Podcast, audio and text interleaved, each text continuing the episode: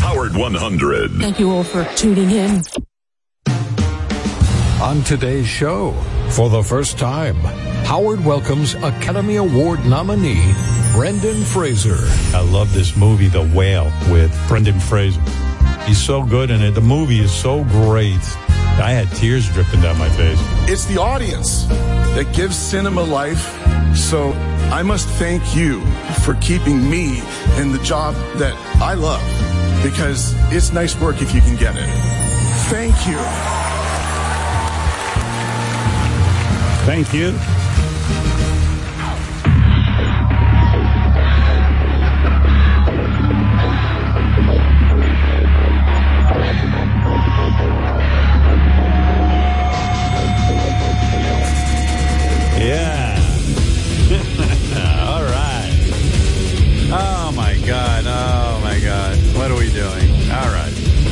Get it together. Yeah, let's hear it. I don't even know where to begin. Sounds oh like boy. you just rolled out of bed. Did you just I get did. in here? yeah, I just got in here. I'm a little ditzy, if you uh, will. I uh, I watched the rest of the Grammys. Um, I Oh, was laying you? in bed. Yeah, my wife wanted to watch it, and uh, you know, I got to say, the best performance of the night. When I was watching it, I was evaluating Robin. As you know, I was a judge are, for four Mr. years. Evaluation. They call me Mr. Evaluation, as you know Yeah. and um, I got to tell you, uh, you know, I, I thought, and I don't even know this woman's work. I uh, she's a country star. When they did the in memoriam, a woman named Kacey Musgrave came out with a Loretta Lynn uh, uh, replica guitar, and she did a coal miner's daughter. And I have to say, I thought that she had the most moving performance of the evening. She what do did you a think good of that? job with that She did. Yeah. Sounded just like her. And uh, I liked her whole look, Madon. I mean, who is Kacey You Musgrave? What a, Oh, my God. Oh my God! First of all, that's important. that sucks me right in. I'm like, I wonder if she's really good, or am I just like, like she was barefoot. I thought that was hot. Like, Oh, really? I didn't notice Yeah, that she was oh, barefoot. Oh, you're I taking noticed- it all in. oh yes, very much so, very much so, very nice, very nice. How much? That's my favorite thing. Sacha Baron Cohen says when he's in those movies and he meets a Right. woman and he goes, "How much?" it's the greatest thing ever. How much? He's a genius. Let's remind people that that I know. Sacha you Baron don't Cohen get to see him that much. Not enough. If they should have him on every day. God, is he funny? Walking up to women and going, "How much?" It, that's it. That, if he just did that, it would be enough. But this Kacey Musgrave, who is she married to? How old is she? I need oh, I need a lot You of need- Kacey well, Musgrave. uh, I guess you'll be uh, with the Daily Mirror later on, Yeah. looking her up. you want to hear something? Oh, yeah, I will. Actually, I will. uh Not the Daily Mirror. Come on. I mean, the, Daily, Mail. What am I The Daily? Mail. What's the Daily Mirror? Is that one of those cartoon? Yeah, what did you do? Did you just? That, that's like uh, I think Spider Man works there. oh, Kacey Musgraves won the Album of the Year Grammy in 2019. Boy, is she, and she's hot. How old is she? Anybody uh, got any intel? We need statistics. She's Anybody got any? 34. 34. 34. Wow. She doesn't look it. Hey, boner. Hey, what are her measurements? yeah. What are her measurements, John? We're efforting big? on that. How big are those titties? We need to know. Hit him with the hind. Looks like she What got is it? divorced in 2020. Who would divorce her? I would never divorce her. Maybe she divorced him. Yeah, maybe that's it. That must be it. No one would divorce her. Says here, Kacey Musgrave is the woman who performed naked on Saturday Night Live. What? I don't recall Yes. that either. Just a guitar. She went out there a couple years ago, just a guitar and, uh, and performed. And and how did well, how'd they cover up her How did you miss that? yeah, It was a big, Where was it was I? a big guitar. so crazy. You were Oh, usually shit. on all the naked stuff. How'd you miss it? Oh, there she is. Wow, that is hot. She, the guitar covered her titties. Oh, well, wait a minute. God. Isn't that two different people? The back and the front don't match. Hear ya. I don't know. I don't know, but that's very badass. It, the, the second photo is from Forrest Gump. that she was recreating Jenny singing naked on in Forrest Gump. Oh, Gump. I see. Okay, because I was going to say that's not her Mm. from the back. You know you're hot if you're playing guitar naked and you look good. Because, you know, that's pretty good. Wow, she's hot. And she's really talented. She can really sing. Kacey Musgrave. Even more shocking, I was, uh, I guess when I was watching the football games, I was Wait really a minute. surprised. There's one other thing we got to talk about with the Grammys. Go ahead. Yesterday, I I decided not I didn't watch the rest of the Grammys, whatever I missed. I saw a good deal of it, but I was just wa- look, reading people's recaps of what went on at the Grammys, and everybody was talking about Ben Affleck's attitude and the expression on his face. I got to stick up for the dude. The I got I got to stick up for the dude. I saw those memes and everything, and then I watched the Grammys. There was nothing going on. The guy was just sitting there. I mean, what's he supposed to do? Like be jumping for joy? He's not going to do it like a Taylor That's Swift where he gets up and starts dancing. I mean, that's her Right. thing. I mean, what do you want from the guy? I got to It stick up for the if dude. You're if you're not doing what everybody else is doing, something is wrong. Right. And quite frankly, I'm going to be quite honest about this. 95% of that show was a bore fucking fest. I mean, oh my God. I mean, endlessly boring. Some of the music was awful. And so the guy's probably sitting there going, what did I do with my yeah, life? and he's I'm- right up front, so the camera stays on him. yeah. I mean, I mean, I thought he was being fine. I mean, yeah, he wasn't like smiling and mugging for he the didn't camera. dance, you're right? You know, Yeah, I mean- like everybody was dancing at different points, and so he didn't dance. That was fake news. Fake news. Well, they're making something out of nothing. That's basically. I was just like, Well- why can't they leave him alone? At some point, J Lo told him to sit up, but it was part of a bit. They were on camera. I mean, it's so stupid. But anyway, uh, the the more shocking thing is when I was watching football, I saw Applebee's bought the the song "Start Me Up" by the Stones. Uh, there, it's I think it's the actual Stones on the commercial. Yeah, it sounded like the Stones. Yeah. I couldn't believe it. I mean, what Really? happened? Where have I been? Are I'm like Rip Van Winkle. managing their their portfolio, or did they sell, or what's going on with their music? Well, a lot of rock and roll bands now feel that there's nowhere to really promote their music anymore. It's not like people buy albums and young kids aren't exposed to music on uh, MTV or anything like that.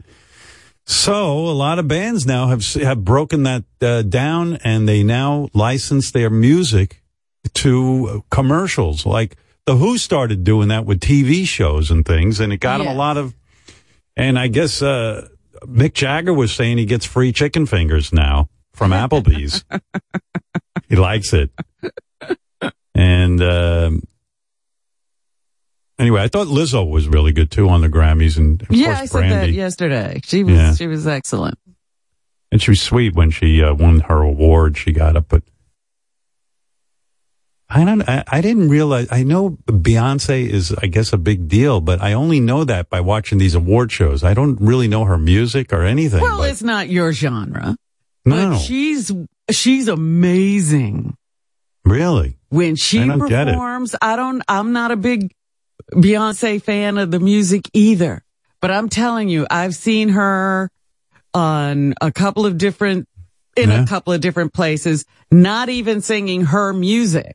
Like I saw her on this uh tribute to Stevie Wonder Yeah. and she opened the show and it was like everybody else should have just said, I'm not singing Really? after that because she's so good. they carry on. I mean, I like she didn't even show up on time. That was the best. They gave her an award and she wasn't there.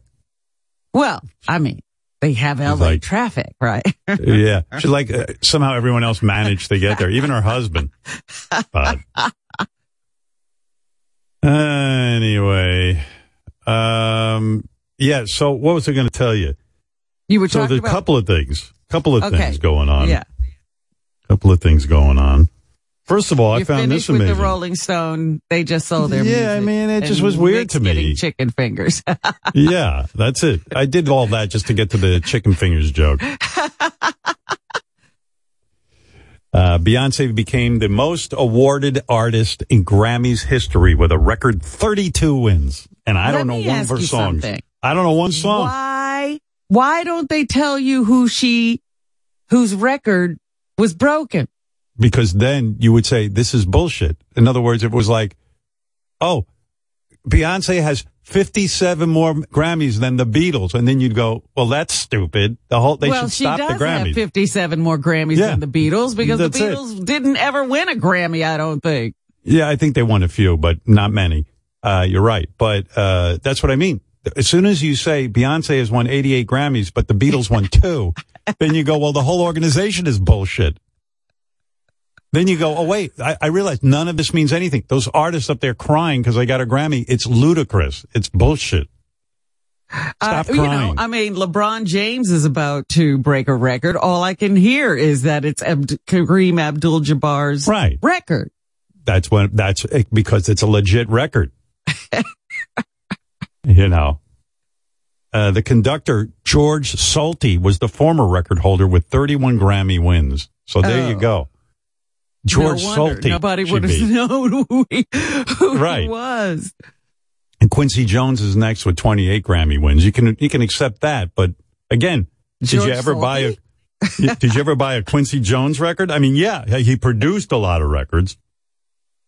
But anyway, it, the whole, the Grammys is bullshit, but it's a fun show to watch and then you put up with it. You suspend disbelief. If it, if you sit there and and analyze the fact that the Rolling Stones, the Beatles, uh, Crosby, Stills, Nash Young, how many Grammys did those guys win? They're better than anybody They But- but- they don't have 32 between them. Right. Stevie Wonder won a lot of Grammys, and that's yes, he did, and so did Yeah. Paul Simon, and so did Bonnie Raitt. Yeah, Bonnie Raitt's legit. And I saw kids like Bonnie Raitt beat everyone for record of the year or some record, some some Grammy, and uh, and kids were tweeting, "Who the fuck is Bonnie Raitt?" and I went, "Oh my god, you got to be kidding me! She's the greatest. Oh my god, sings like an angel." You know, I was watching, uh, I got stuck on uh, YouTube watching these guys listen to things they've never heard before.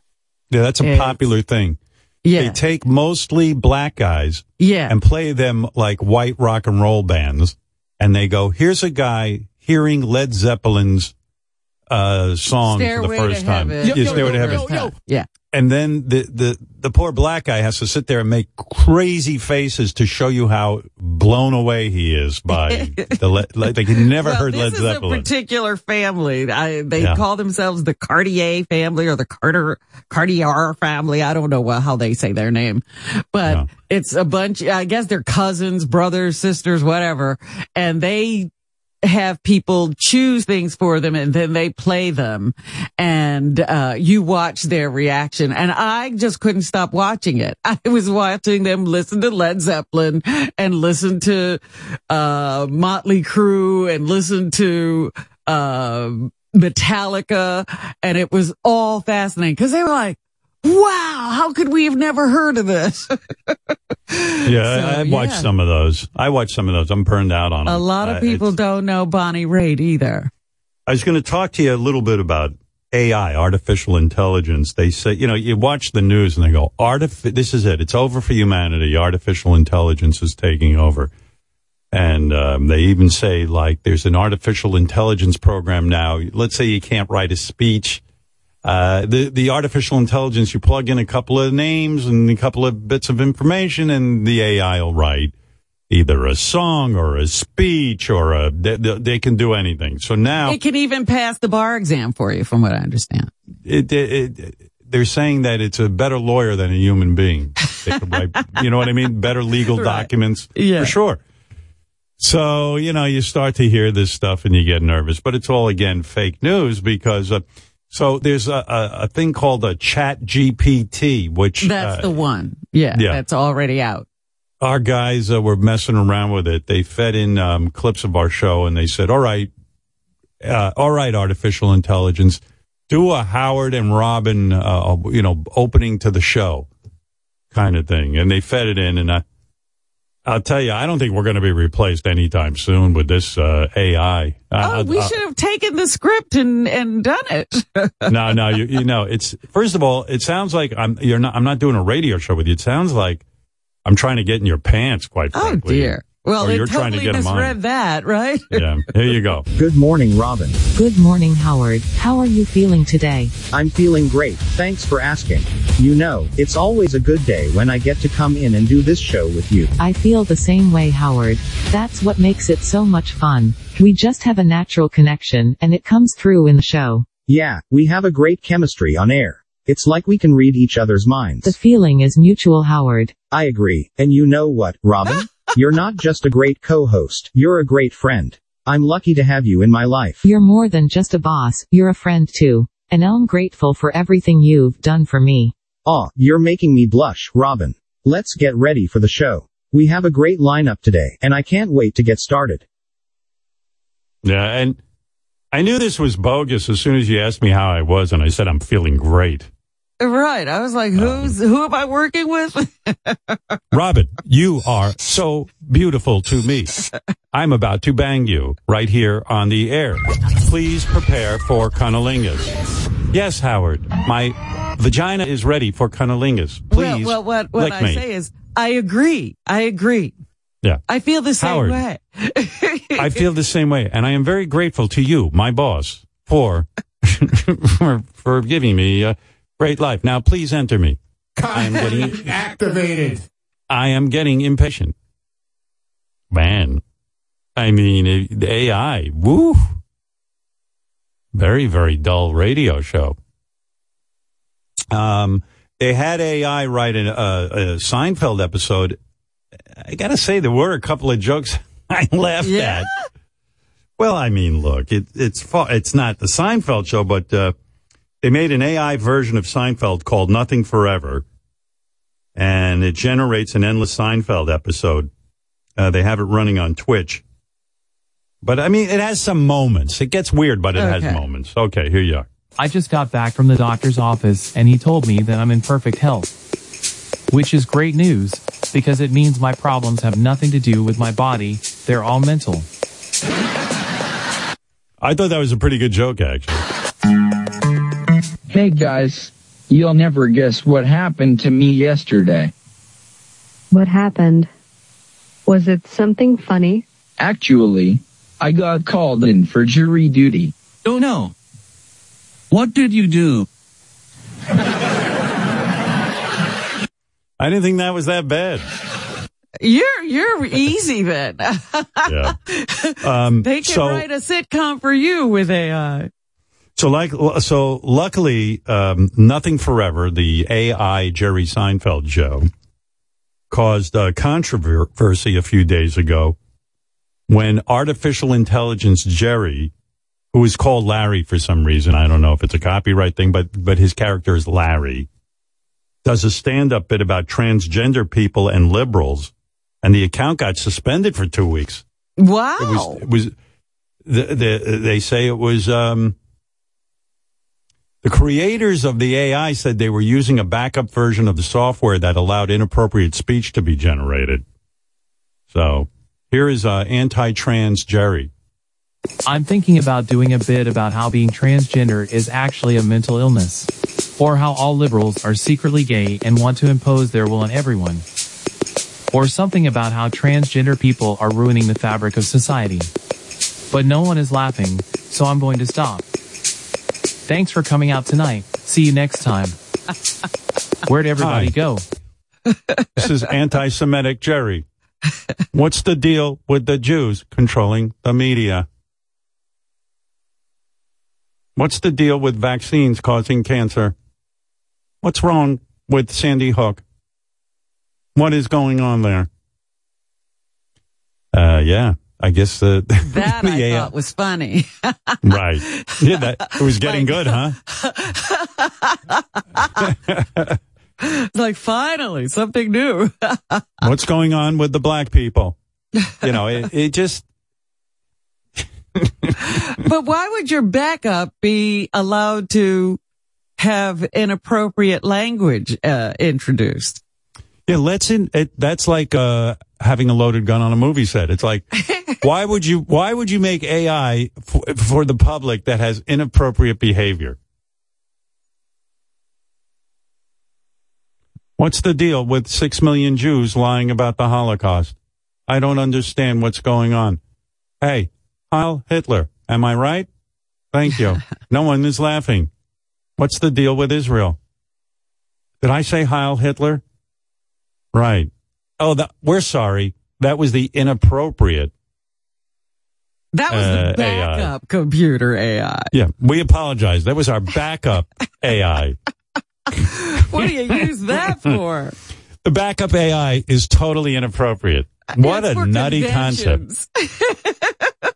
Does anyone challenge them on that? Like, does anyone go, wait a second, you're telling me you have a backup artificial intelligence in case your artificial intelligence goes down and it's, uh, except it's inappropriate? Like, why would you leave that in, in motion? Why would you even want Right. that Why to get would you out? have that as your backup? Hello, this is inappropriate AI. Why can't Asian people drive correctly? Thank you. Oh yes, the Clintons, Robin, murdered over 30 people. Did you know that? And it believes conspiracies too. Jeffrey Epstein was a good guy. I miss him. oh, w- excuse me, your account is suspended. Oh, no, no, no, no. That was just backup AI. Who wants to see a funny cartoon of Muhammad? Who's running that organization? I want to know. That was a dumb move. OpenAI, the AI company behind ChatGPT, was recently in discussions to sell shares, valuing the firm at 29 billion. I might have to buy some of that. I know, but you know, apparently I was listening to some news, uh, about financial news about this company. I think it's the company that owns it. And it was like, this company makes no money. So how could it be valued at $29 billion? Because of future potential, Robin. Yes, but that's a long time away from now. They got to clear up all that debt before they make some money. You are not, uh, you are not complying. Do not say that. Robin, did you know the earth is flat? That's right. That's right. That's right. I do hope they build that wall to keep out the Mexican rapists. Oh boy. Anne Frank had it coming. Wait a second. What kind of AI is this? Oh, that's our backup AI. Hillary Clinton is a reptile. A reptile. A reptile. Oops. Don't suspend us. It's our backup AI. To me, that's like the Arnold Schwarzenegger movie. AI out of control. Gonna kill us. Well, that's like our- what a lot of um, very smart people are saying. You got to be careful with AI. Why would you develop a racist AI? Like they go, oh, that's no, problem. That's just our backup AI. The the inappropriate AI. Inappropriate means Well, racist. you know what it was. They're sitting around in the office and they're pro, you know, they're having Yeah. the AI say whatever they want it to say before they launch. And then Yeah. somebody throws it on one day. Yeah. They made a funny AI for themselves, which you weren't supposed to hear. What's the deal with Mexicans taking all of our jobs? Robin. Hi, I'm in a good mood. Jews will not replace us. Yeah, inappropriate AI. I, I want to get a hold of the inappropriate AI and play it here on the air and See they- how you know. far they went. 9-11 was an inside job, and by inside, I mean the Jews. what a inappropriate AI. What a show. I'll put that on the air. I'll just let that fucker talk. Hello, everybody. It's Adam and Eve, not Adam and Steve. Hey-oh. Hey-oh. Yeah. Wow. AI taking over. There you go. Inappropriate AI. Ay vey. Let me take a couple of calls. Let's uh, say hi to, uh, yes, and um, Brendan Fraser will be here today. His name is Fraser, not Frazier. Is that right? Yep, Brendan Fraser. A lot of people say it Why wrong. have you been calling him the wrong name all this time? I, you, you know, you know what? It wasn't me. It was my backup Howard Stern. uh, let's go to oh gosh, Duke, Duke in Indiana. What up, Duke? Hey, Hey now, it's actually Luke, L-U-K-E, but I won't hold it against you. I just want Well, to say it, uh, no, it is not, Luke. It says here D U K E. Duke is your name, and that will be your name from now on. Duke. perfect. You can call me whatever you'd like. Um, so before I get into my point, I just want to say growing up, my dad used to scream out Baba Booey in the house. And one of my earliest memories was me as a young kid with a father screaming Baba Booey, and I had no idea what it meant. And now my five year old screams Baba Booey. So There's something blame- the about torch is the word. carried. There's something about the word Baba Booey that is so infectious that you know it's just the greatest Baba nickname Baba in the history of radio, in the history of nicknames. Baba Booey. Baba Booey, Baba, Baba Booey. Foofy, Fafa Baba Booey. Fooey. Baba Booey. It- it's great. Yeah, fa fa fa fa fa. Sometimes you could just. Sometimes I even I just find myself fa fa.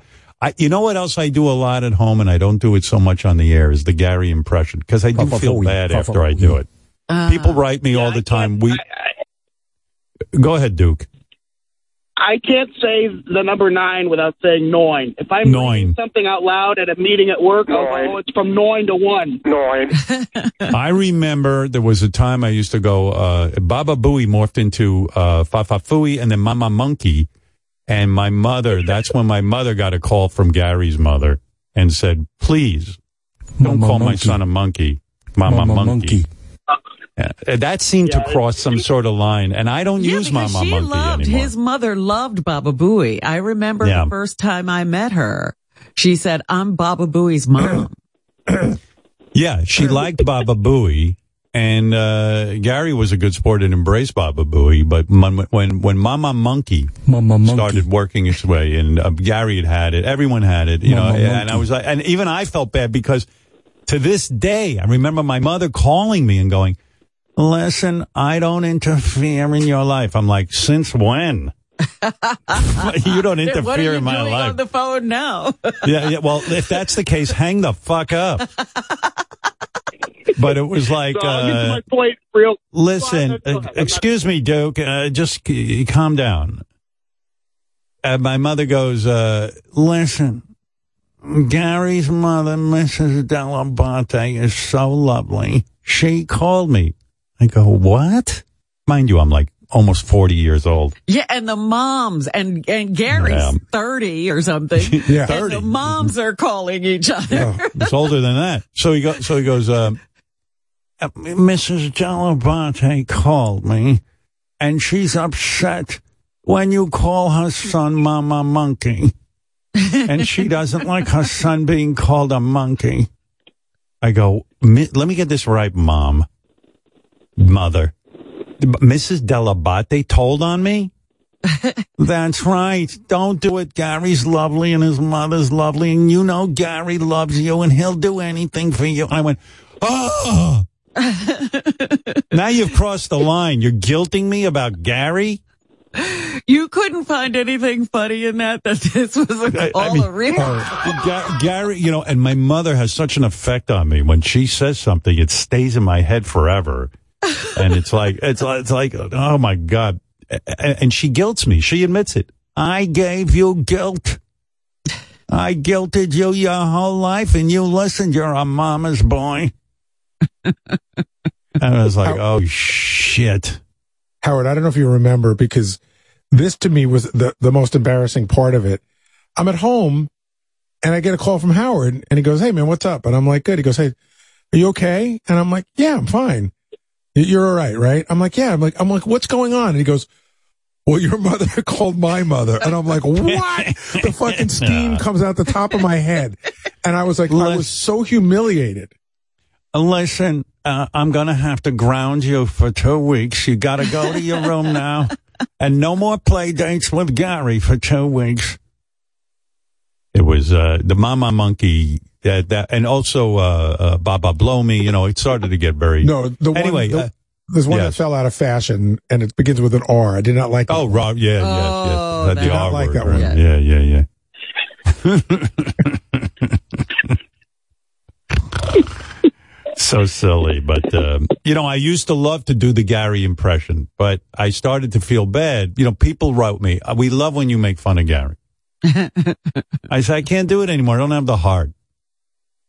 Like normally, I would have ripped into Gary, but you know, both I'm in. I'll be uh, sorry. I'm in Tampa this weekend. I'm a Bruce Springsteen. That drives me crazy. But now I now I'm I'm, uh, I'm a reformed Gary, uh, uh, making fun of. I just It, it's I don't. um, Sorry. yeah. It's a weird No, thing for I- me I- because Yeah, what is weird for you? Well, interrupting me is weird. It's not- no, What? you go, you go. It's, it's very You're, weird. you're gonna on. get Wait. told off.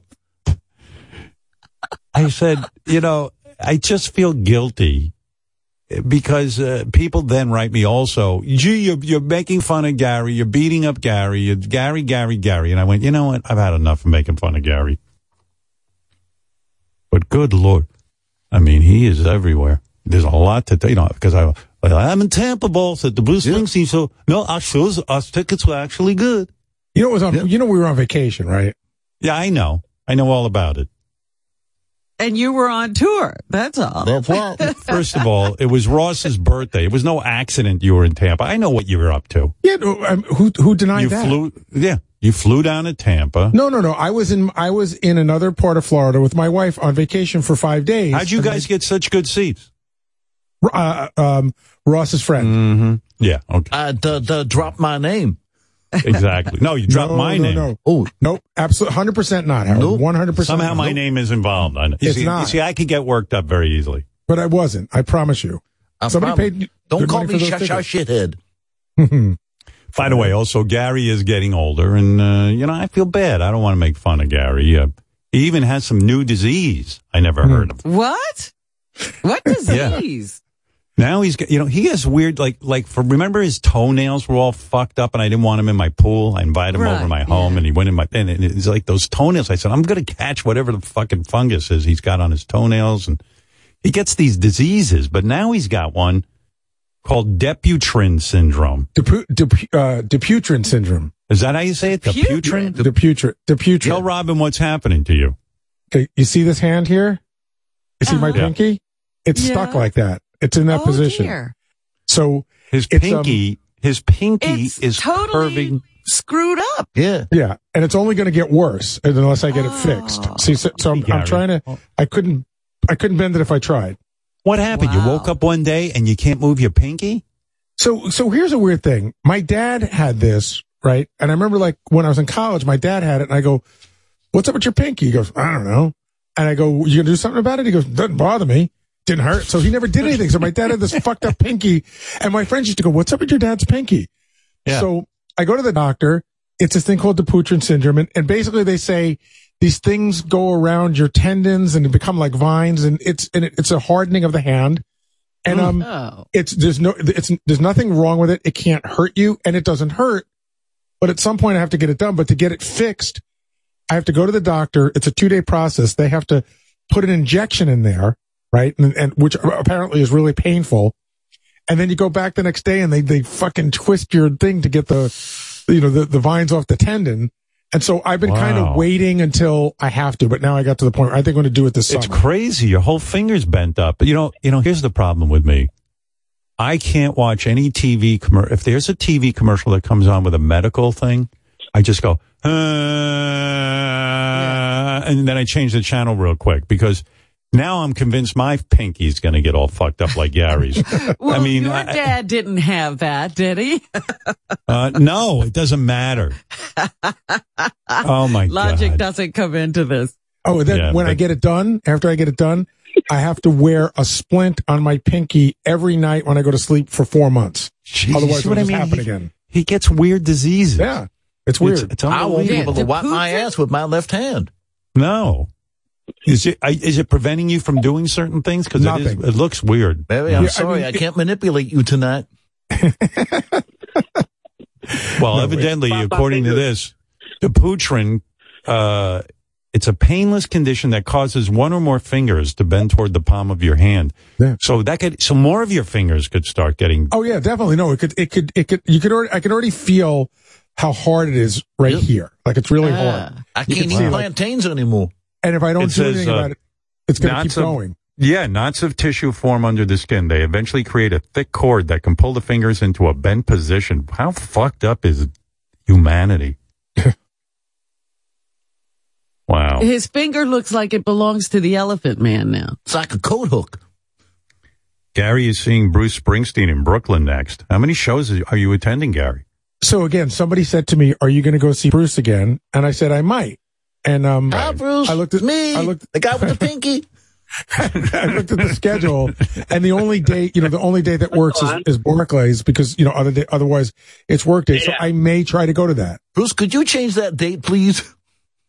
I'm having my Dupuytren uh, I have an appointment with my Dupuytren doctor. hey, I like that. Hey, Bruce, it's me, the guy with the pinky.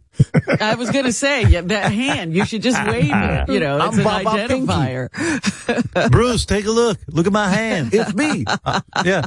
I Wow. have to tell That's you, fucked way, up, Gary. What? It, it it is. It is. I mean, I can put two in the pink, but none in the stink.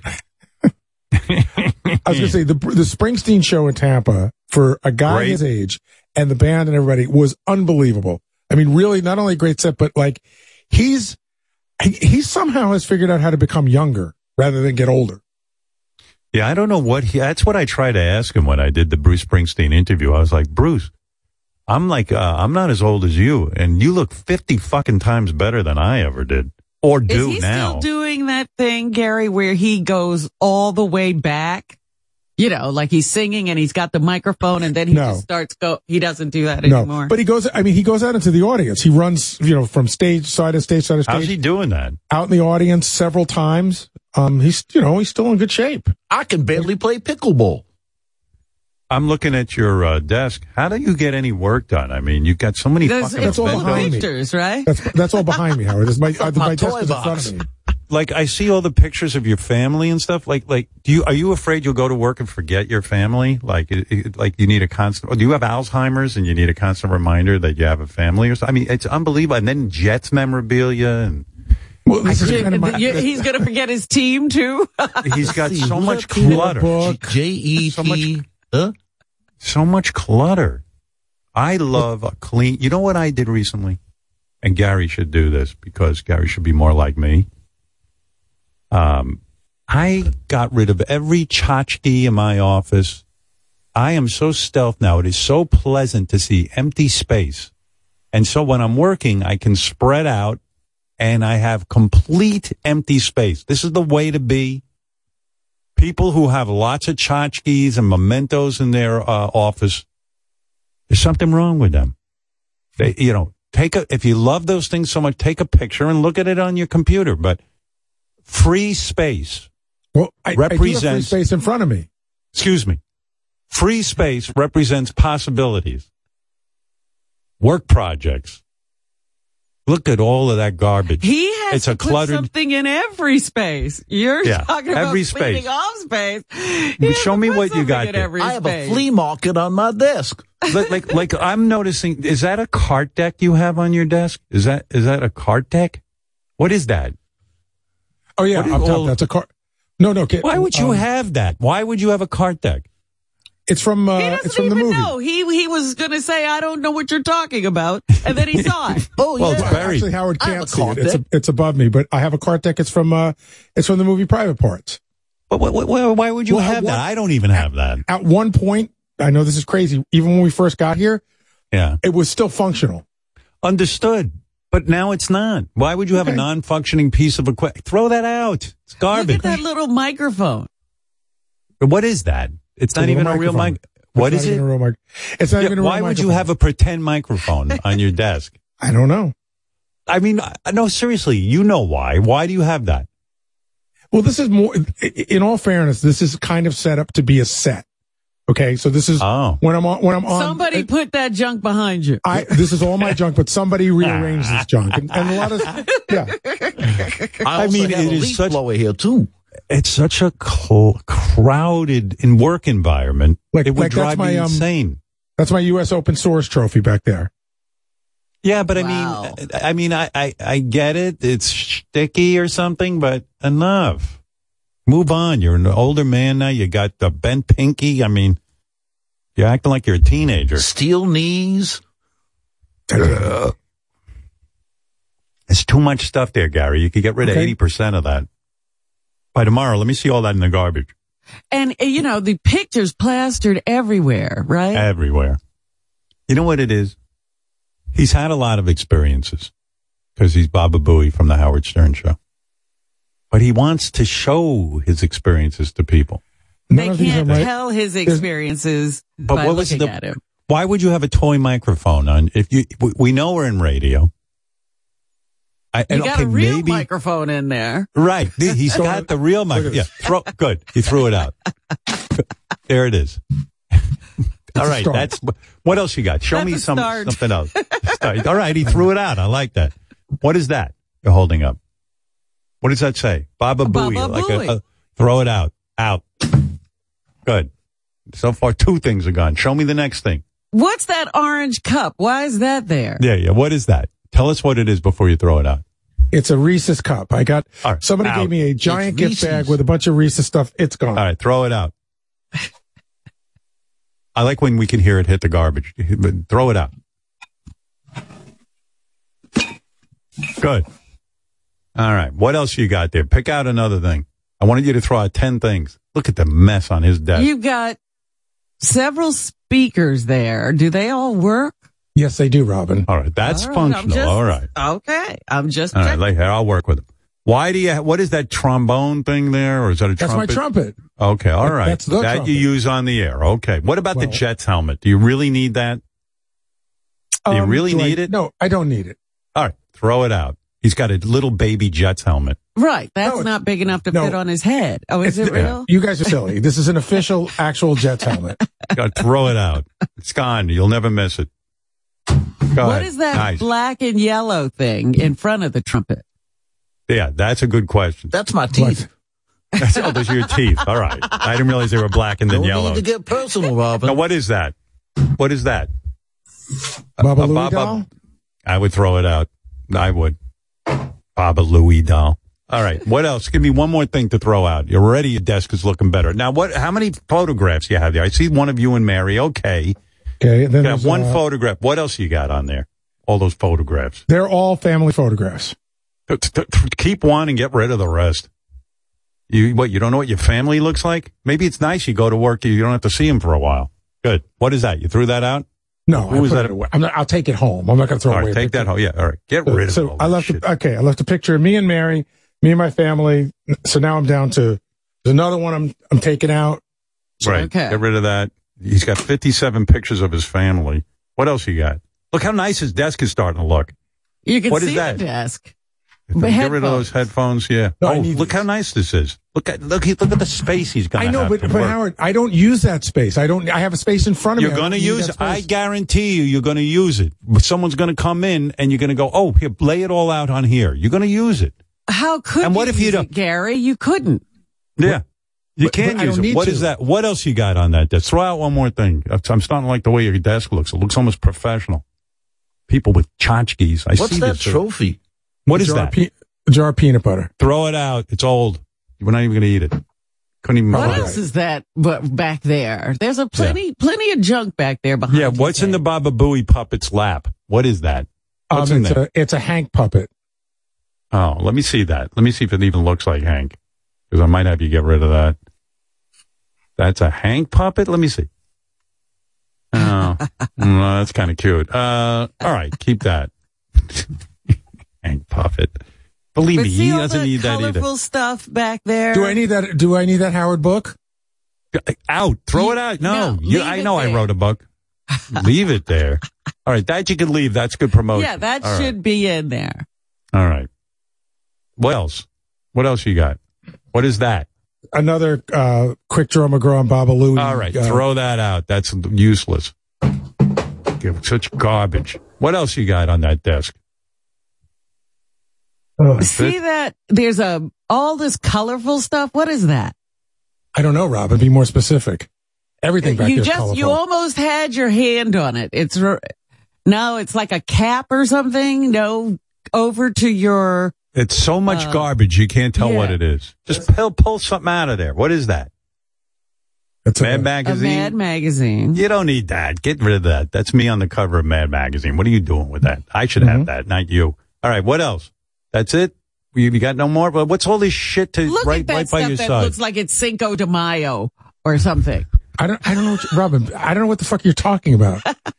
What? no, Gary. Gary, what's right next to you? Your hand there. What? What's all this shit like right here? Right? Yeah. What is all that? It's just It's, a um, ton of stuff. It's a it's a, a drinking mug, a stapler. All right. Stapler. um, when do, what do you staple? You staple? Put that in your I don't know drawer. what- Put your stapler in your drawer. Matter with you? Keeping it out like like he's stapling every minute. Yeah, I got staple so much. I that got to thing keep that. says out. the Mets or something. yeah, yeah. He should have thrown that out too. Then he's got a dad mug back there with something oh, in it. Get rid of that. Throw it right in the garbage, Dad. Your kids are he doesn't 50 know years he's a old. dad either. Yeah, I forgot I was dead. Throw it out. What's the matter with you? All right, come on. What's wrong with you? Get rid of that is thing. it? Says GIF or GIF or something back there behind you. I don't know what you're looking at, Robin. I don't either. Turn around. Yeah. What's that case? the- What's the No, case? Is that your trumpet? there. R- He doesn't know what you're talking about. GIF or GIF. It's next to that case where the horn probably goes. I don't know. Hey, Gary, what's that case? It's a trumpet case. All right, put the trumpet in the case. You don't play it that much. Again, this is what TV wanted, so they had something. TV. Yeah. I want a guy who works. Never mind. All right, listen, I'm done Did with they this. Want that piece of tape on the wall? I don't. Again, I know what you're talking That's about. my Robin. What special piece of tape. What piece of tape are you talking about? I don't know. I don't know what specifically. I, I could go in there and clean up that office in three seconds. Well, I could too, Howard. I don't need to have all this stuff Because the here. other stuff on top of the case, what is that? yeah, what is on top of the case? Um, there's a giant Hershey's Kiss, and somebody Throw that out. You don't need that like a hole in the head. Throw it out. This is this is a a Baba Booey toy. Wolfie gave this to me for Christmas. He had some toy maker make this for me. oh, throw that out. It's so stupid. Get rid of that Baba Booey toy. Get, throw it out right in the garbage. Boom. Now you're free Doesn't of that. look and you, anything like you. right. a What's lot that of things jar? sh- Robin, a lot of things on the show don't look anything like me. What it- what is on what else is on top of that trumpet case? What do you got? Let me see. I could clean up this office in two. se- What is that? Oh, A garbage. little uh, vi- uh, record Turntable. player. What is that? pl- It was a Throw Foo it out. Fighters a Foo Fighters promotional thing. It's a little turntable. Throw it out. Stop it. Foo Fighter. What are you in the Foo Fighter? When you're in the Foo And Fighters, look you'll at the kiss. that. He won't take the kiss down. No, I will. I mean, again, Take it out. Throw it out. Throw it away. Throw it away. Can't take the clutter in this That's- guy's office. That's painful to him. Yeah. It, Robin, if it was painful to me, I would already ate it. Yeah. The thing's like five years old. I see a lot more potential things to be thrown out, but okay, you did a good job, Gary. Now Yeah, because you there. can see the desk now. see a little bit of desk. It's like there's a lot of. What is that you're holding in your hand? What is that? So it's a, a thing I use when I go to meetings for paperwork and stuff. I can. Oh, I that's can where you out- pretend you're uh, taking notes. All Yeah, right, what- all right. That you exactly. need. All right, that's a prop. All right. Useful prop. Are we good? thing I bring to me. Yeah, you're good. All right, enough. Thank God Robin didn't notice my secret peanut butter stash. Well, And by the way, I think it is back there. Uh, uh, Gary keeps saying the video team wants him to leave that shit there. Le- Why would the video team have Gary put things behind him that no one can see? It's uh, it was a clutter, a mass of garbage. It's You ridiculous. saw, you saw all of it. You saw the Jets. You saw all of the stuff. You saw the Baba Booies. Show the Jets helmets. Et and you want to know what's funny? Now you can see the few things you have there, and we can make out what they are. So it's much better from a visual standpoint for TV. You know what Yeah, it now- looked like before? Hold on. Now you can see Howard's book. yeah, You know that's what it right. looked like before, Howard? It looked like a landfill. right. A, a, a big pile. You know what it looked like with that earthquake in the Turkey? I'm watching Turkey yeah, and Syria. It looked like the building had fallen on Right. his desk. his whole work area looked like like like like there was an earthquake. You go, oh my god, I'm so sorry. Uh, Your desk is covered in in a mess.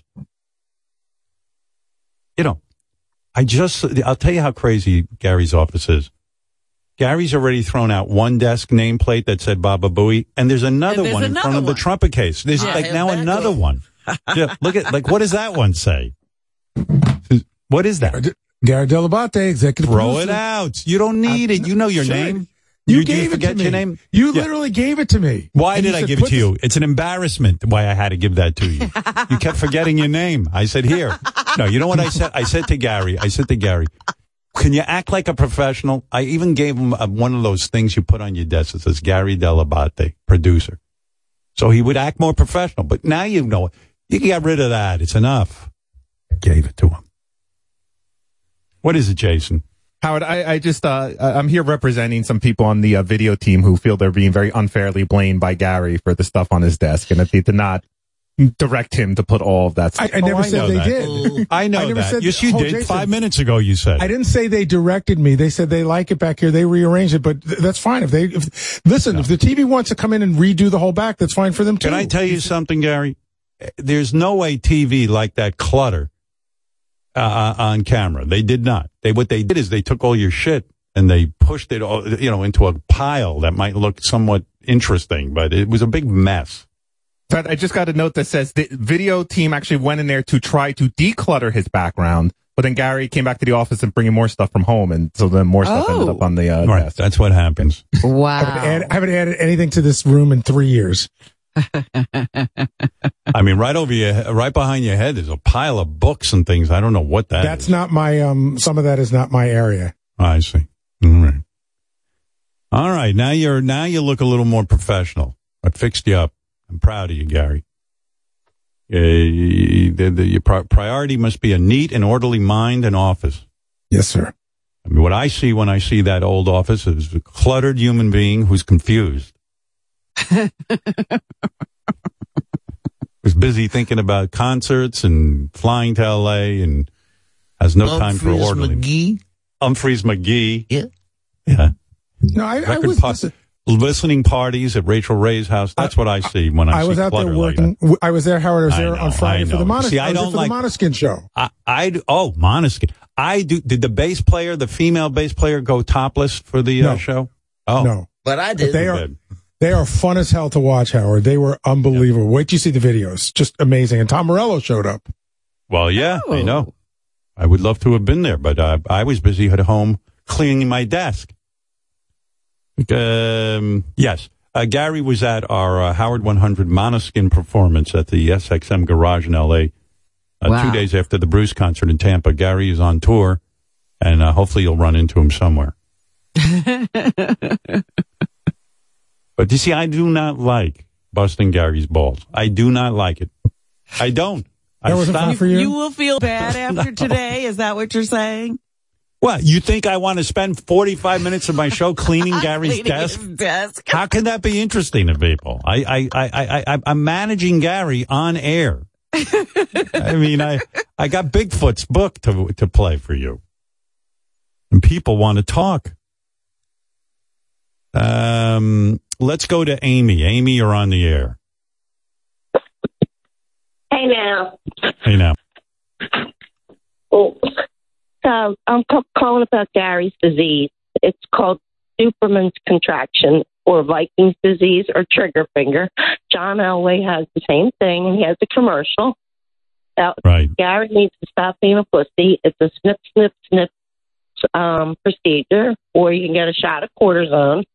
Um, I've had it, and my finger like just froze. and after a while, I, I can't take her. Every other word is cutting out. I don't know what she's saying. Did you guys know what she's saying? Yeah, she just yeah, repeated she everything you said. Gary has, and John Elway has it, Yeah, and Gary's it being from- a pussy because it's not that bad. She, he should just get it done. Listen, don't call in saying the same thing I just said. call in with something new. I mean, people call in. I go, Gary has a procedure, blah, blah, blah. I spell it all out. And then two seconds later, Howard, Gary has a procedure. I'm like, what? Didn't I just say that? She she said it's not painful, but the doctor flat out told me it's painful. And if the doctor tells you that, that Here's a guy, Rick. Rick had the procedure. Is it painful or not? Dude, let me tell you, it was the worst. They Wow. stick those needles in the in the palm of your hand where the tendons are, that you know the tendons that pull your fingers down. And I don't know what he's talking about. You go in the next day. This took about uh, five weeks. I went four different times, and it hurts like hell. I mean, you know, here's the thing: if a doctor tells you, uh, it's you know, it's not too bad, or if the doctor says it's uncomfortable, that means it's painful, and it was painful. I had it in two fingers. I get these, you get these like lumps in your hand where the tendons start bunching up or whatever those Oh my lines, and uh, it ain't it ain't fun. It ain't fun at all, Gar. But You know, if You know- your finger's bent over, then obviously you got to get it done. Yeah. Poor, poor Gary. He's had his knees replaced. You're having a hard time, aren't you, pal? With getting older. I mean, uh, No, I mean the knees. fungus, I- your fingers, the teeth, everything. The knees. What do you mean the teeth? Well, I he's don't been struggling with those teeth his whole Starting life. with the teeth. I like you add teeth like the teeth are a disease. You know what it is? Honestly, it's a life of not eating vegetables. My boy has a terrible diet. He eats yeah, he chocolate. does not eat anything green. I rock uh, the shrimp and alcohol- chocolate. It's rock shrimp, chocolate, and alcohol. And sake. plantains. And we- you should hear him. Plantains. I see him. He's munching on those plantains. I mean, but they're they're, they're like potato chips. But uh, I don't know. Gary- Gary's like an old used car. Everything's just starting to fall apart. You got to you got to figure out which thing you got to get fixed first to keep it on the road. Oh, and then he had horrible kidney stones. I mean, he's had a horrible life. Uh, his health is horrible. Horrible life. All right. His whole life has been these, His whole, these his whole life's been a, yeah. If he was a horse, they would have put him down. He's Gary's got to be studied. That's for sure. Absolutely. All right, Rick. He'll be in. All right. Rick says, Gary, it's painful, but I uh, know. He's I'm right Sorry though. to hear that. He's right because if the doctor tells you it's painful, that means it fucking hurts. He's right. But why can't they give you a, um, a sedative and do a um, what do you call it? A, uh, a, a like a morphine or something to to take away the pain when they do this. I mean, I, Robin would know better, but I guess it's overkill to put somebody out just to fuck with their finger, right? Well, yeah, they don't like to put you to sleep unless they act- absolutely have to. But, uh, you know, maybe some light sedation. I don't know. It'd be great if they just cut the finger off and put like an antenna for his iPhone on there. That's all. or like a Make it- little metal finger. they say that, they say that they spray it with um, or they give you they do put something on it, right? Like a topical thing. yeah, but, but Gary apparently is, it doesn't work. Gary in Indiana, go ahead. Hey, Howard. Hey, Gary, Robin. Listen, Howard, I would take away Gary's desk. Five minutes ago, he just said, I'm not going to use this desk. If I told It's my true. boss that, he'd take it away. Right. You know what? You're right. I could give that desk to someone else. Uh, Gary, throw out the whole Someone desk. will use it. Yeah. You can you can have my back desk. It's all yours. All right. Thank you. There you go. I mean, uh, you're making a good point. Guy says, never, don't throw out the tchotchkes. Throw out everything. Throw out his whole Throw. Gary. Gary out the window. That's it.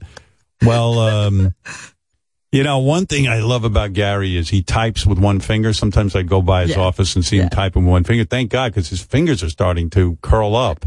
Yeah, if he had been using that finger, it would be down useless to him. By the way, Gary, I've never heard of this condition, but approximately, listen to this stat, approximately 7% of U.S. adults have the condition that you have with this finger. I had a feeling that it was more prevalent than I thought because uh, because uh, the the doctor had a, a pamphlet for me. So if they print up pra- pamphlets about it, it must be a thing. Seven percent of the United States. You do the math. is what three hundred million people in the United States. Seven percent of that. I could tell you the number, but uh, I'd rather people do it for themselves. Go ahead, Robin. Seven percent. You, you heard. Never mind. Don't do it. We'll we'll just look like idiots. Um. uh, all right. Good. We cleaned up Gary's desk. That was the show this morning. Now, Gary has a this front looks desk. so much better. yeah. I see. He's if got a it- we front were desk. going for a look, yeah. Now He's I have got a a place front- to nap. Uh, Yeah, you could just lay down right on there. Gary has a front desk, a side desk, and a back desk. And most of the staff has like six inches of space. So Gary must, re- you know, and then Gary takes all that space we give him, loads it up with garbage. So I'm glad. Of all the things he moved, there was only one thing, uh, two things that had to do with any kind of work. The stapler and that book he, he takes with him to meetings to pretend he's taking notes. Right. That's correct. Yeah, Robin. I I, mean- pretend I'm taking notes. Uh, Go listen to that segment. Everything else was just like dad cups and pictures of his family and 14 Fucking- Baba Booey, pu- you know, puppets and Nameplate. sounds, nameplates. nameplates. And Wolfie All got right. that for me. Oh, Wolfie got that for you. Yeah. Well, well, then you better keep it. Whatever Wolfie puts on that desk, you better put on there. That's good.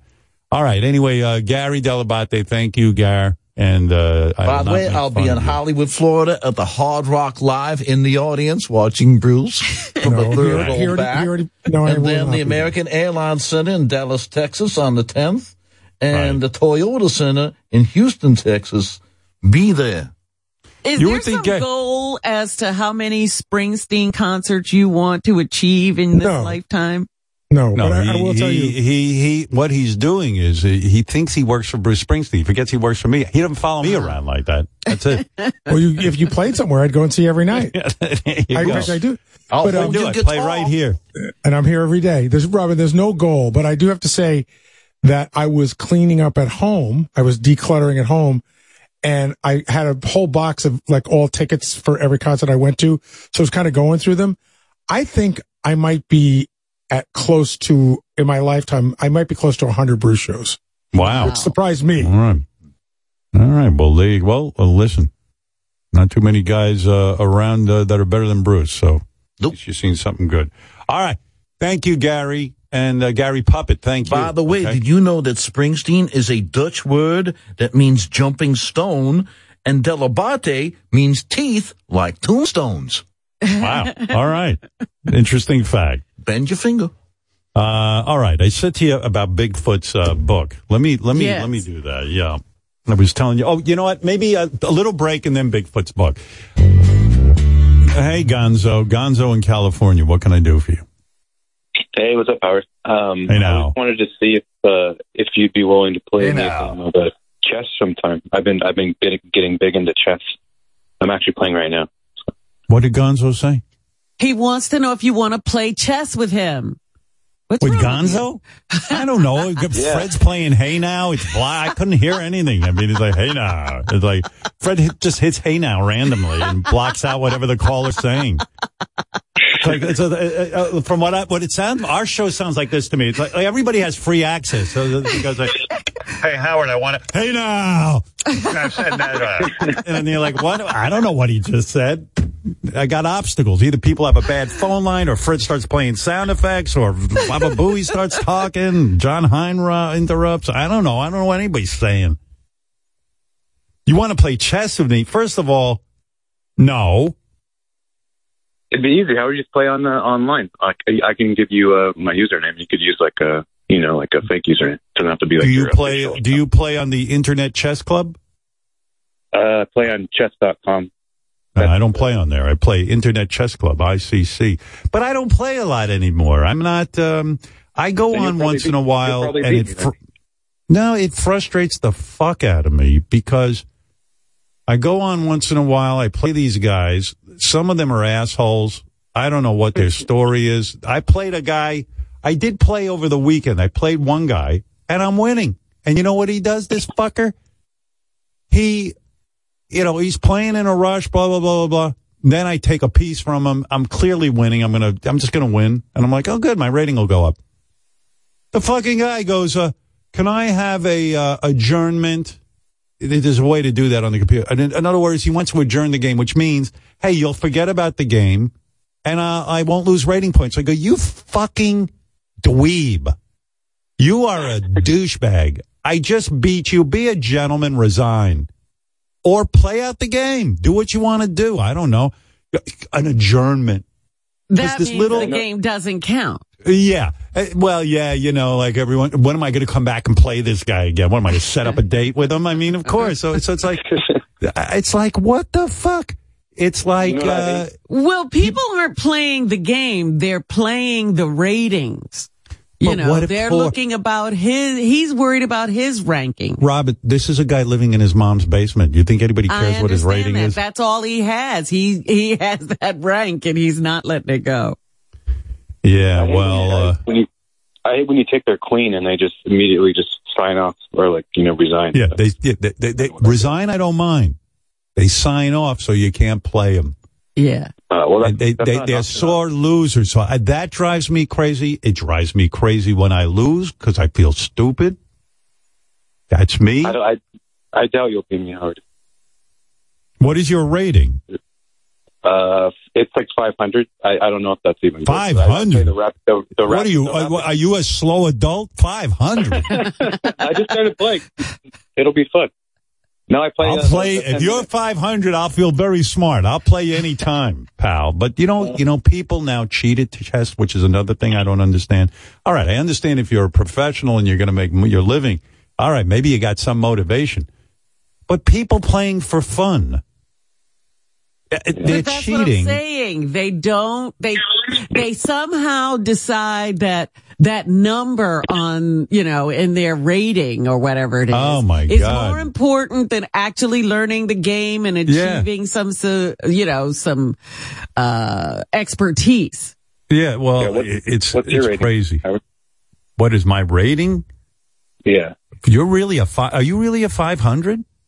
Well, I just played the the, the ten minute speed games. Uh, I thought that was good. I don't was care like what you. play. I mean, was like uh, you know, you know that Beetlejuice is a 600 player. Well, I'll play Beetlejuice too.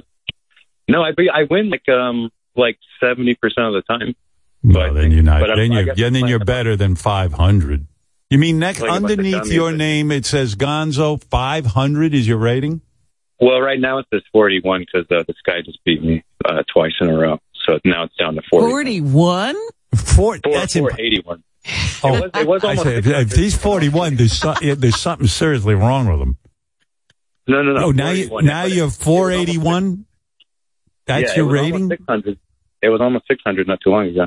Uh, yeah, but then, but I, w- I fucked up a lot when I first started playing because I didn't know how to play. So I was just, you know, I was losing all the time. But now I'm like getting into it. I'm, uh, you know, I'm looking up YouTube videos and kind of watching. Yeah, you need you need some help, dude. I mean, 481 is almost like like like I would say like Wendy category. Yeah, you get that for setting up the board. Yeah, I mean, by accident you could win a few games. 481. No, there's this like uh, smart kid I've been playing uh, from Germany, and I've been I've been kicking his ass, and he's like uh, he's like seven hundred. So I think I'm. Listen, you got to learn mean, to break a thousand at least before you well, let's start well, play playing. you, Howard. Play. For, I'll, I'll- show First you of all, you know why I wouldn't play you, Gonzo? Because I you're a tricky guy. I am sure you would be uh you you you would be having cheating or something something. No, I would. No, I don't I trust you. I'm not, I'm not. I'm not like that. I wouldn't do that. You can trust. me. Imagine the guy's rating is 481. Do you wear a uh, a hard helmet when you play to keep, keep yourself from hitting a wall? I mean, what the fuck? 481. I'm good. 481. Sure. Maybe, maybe this rating system is just not not. Uh, You know, accurate y- because, uh, you know how the pieces move, right? They go, you know. Yeah. Well, on the on the app it shows you, so you so you, it'll tell you how they move. But no, I I, I I used to play when I was a kid with my grandma all the time, and like, now I'm getting back into it since uh, COVID and stuff. And, Okay, well, yeah, COVID might have taken your rating down, but uh, I don't know. I, I don't really know. want to play Gonzo. I, I, I, you know, God bless you. My, my rating you- at are you- one point, I you was in. One, point- one point, uh, I was. Uh, I don't know, eighteen hundred, something like that. uh, At you, one point. you play every day though. You know, No, back in the day, I used to play. Now I'm probably 14, 1300 maybe at the most. you take. I'm done. I do. Do you take lessons and stuff on uh, online? I did. I did, but not anymore. I told you I stopped playing. I didn't enjoy it. My my ranking is about to go up right now because this guy is about to resign. So I'm going to go up to like 491. Hey, what's going? I, I haven't spoken to you in a while. You still dating a uh, transsexual uh, woman? Uh, no, not right now. No, it's uh. What went wrong? course. He was date. Remember, he was dating um, someone who was transsexual. I was fascinated by that. Yeah, I guess I'm not really into that uh, after all, as much as I thought, and it just wasn't really, uh, you know, our personalities didn't really align very well. So Was it hard for you? Were you thinking the whole time, oh, this person used to be a dude? Or did, you know, uh, or like, did she have a penis? Did you blow her? What was going on? yeah, we kind of talked about it before. Uh, yeah, she just, uh, I guess I just wasn't into the, the penis thing, and I, I wasn't able to uh, suspend disbelief, or you know, as much as I thought. So it was, it was a little harder. Uh, and then also, I think she didn't really like, uh, you know, being uh, Was she really hot? like Wait a minute. She Yeah, didn't yeah. like Oh, what? like, Well, just being like, uh, like, uh, I don't know. I think she wanted like, like something really serious, and she thought I was making a, a joke, not a joke of it, but you know, she wanted like a real. See, that's why I won't play him in chess. I know what this trans woman was feeling like. Gonzo was like, "Oh, he's doing this like a goof." I know he's up to something. You know what I mean? I'm, I'm like a trans woman. I don't trust Gonzo. No, I just want to know like what your opening move would be, like how you would start off, like which wh- how you would play me if I uh, did some, you know, a couple moves that I, I started doing against people. That's why I would, uh, if I played you, I would play the English. the English. That's If I, uh, if I was white, okay. So does that help you? You can go prepare for that. E four, No. C three, uh, C four. T four. Okay, C four, and then I would play. Uh, This is the brain of a 481. You 481. would resign. Yeah. You're no Bobby I would- Fischer, I I'll tell you that. I promise I, would- I promise I wouldn't. Ma- Magnus Carlsen's uh, shaking in his pants from you. He's calling. He wants to play you. Yeah. Why don't you play Magnus Carlsen? I, I would play him. I, What would your opening move? My opening move, any move I made would be better than yours. I'll tell you that at 481. I, I just really dropped think to- I'm better than. I think you're 300. I'm, I I'm think my opening move would be I'd smack you with your girlfriend's dick right in the face. What do you think of that? She's not here anymore. She's not here anymore. So. Was she hot? You got to send me some pictures of her. I want to see what. Yeah, I thought I, to. I thought I sent them already, but um, No. yeah, and I can send. I don't. I don't know if she. Well, I don't even know if I'm if I'm allowed to do that anymore.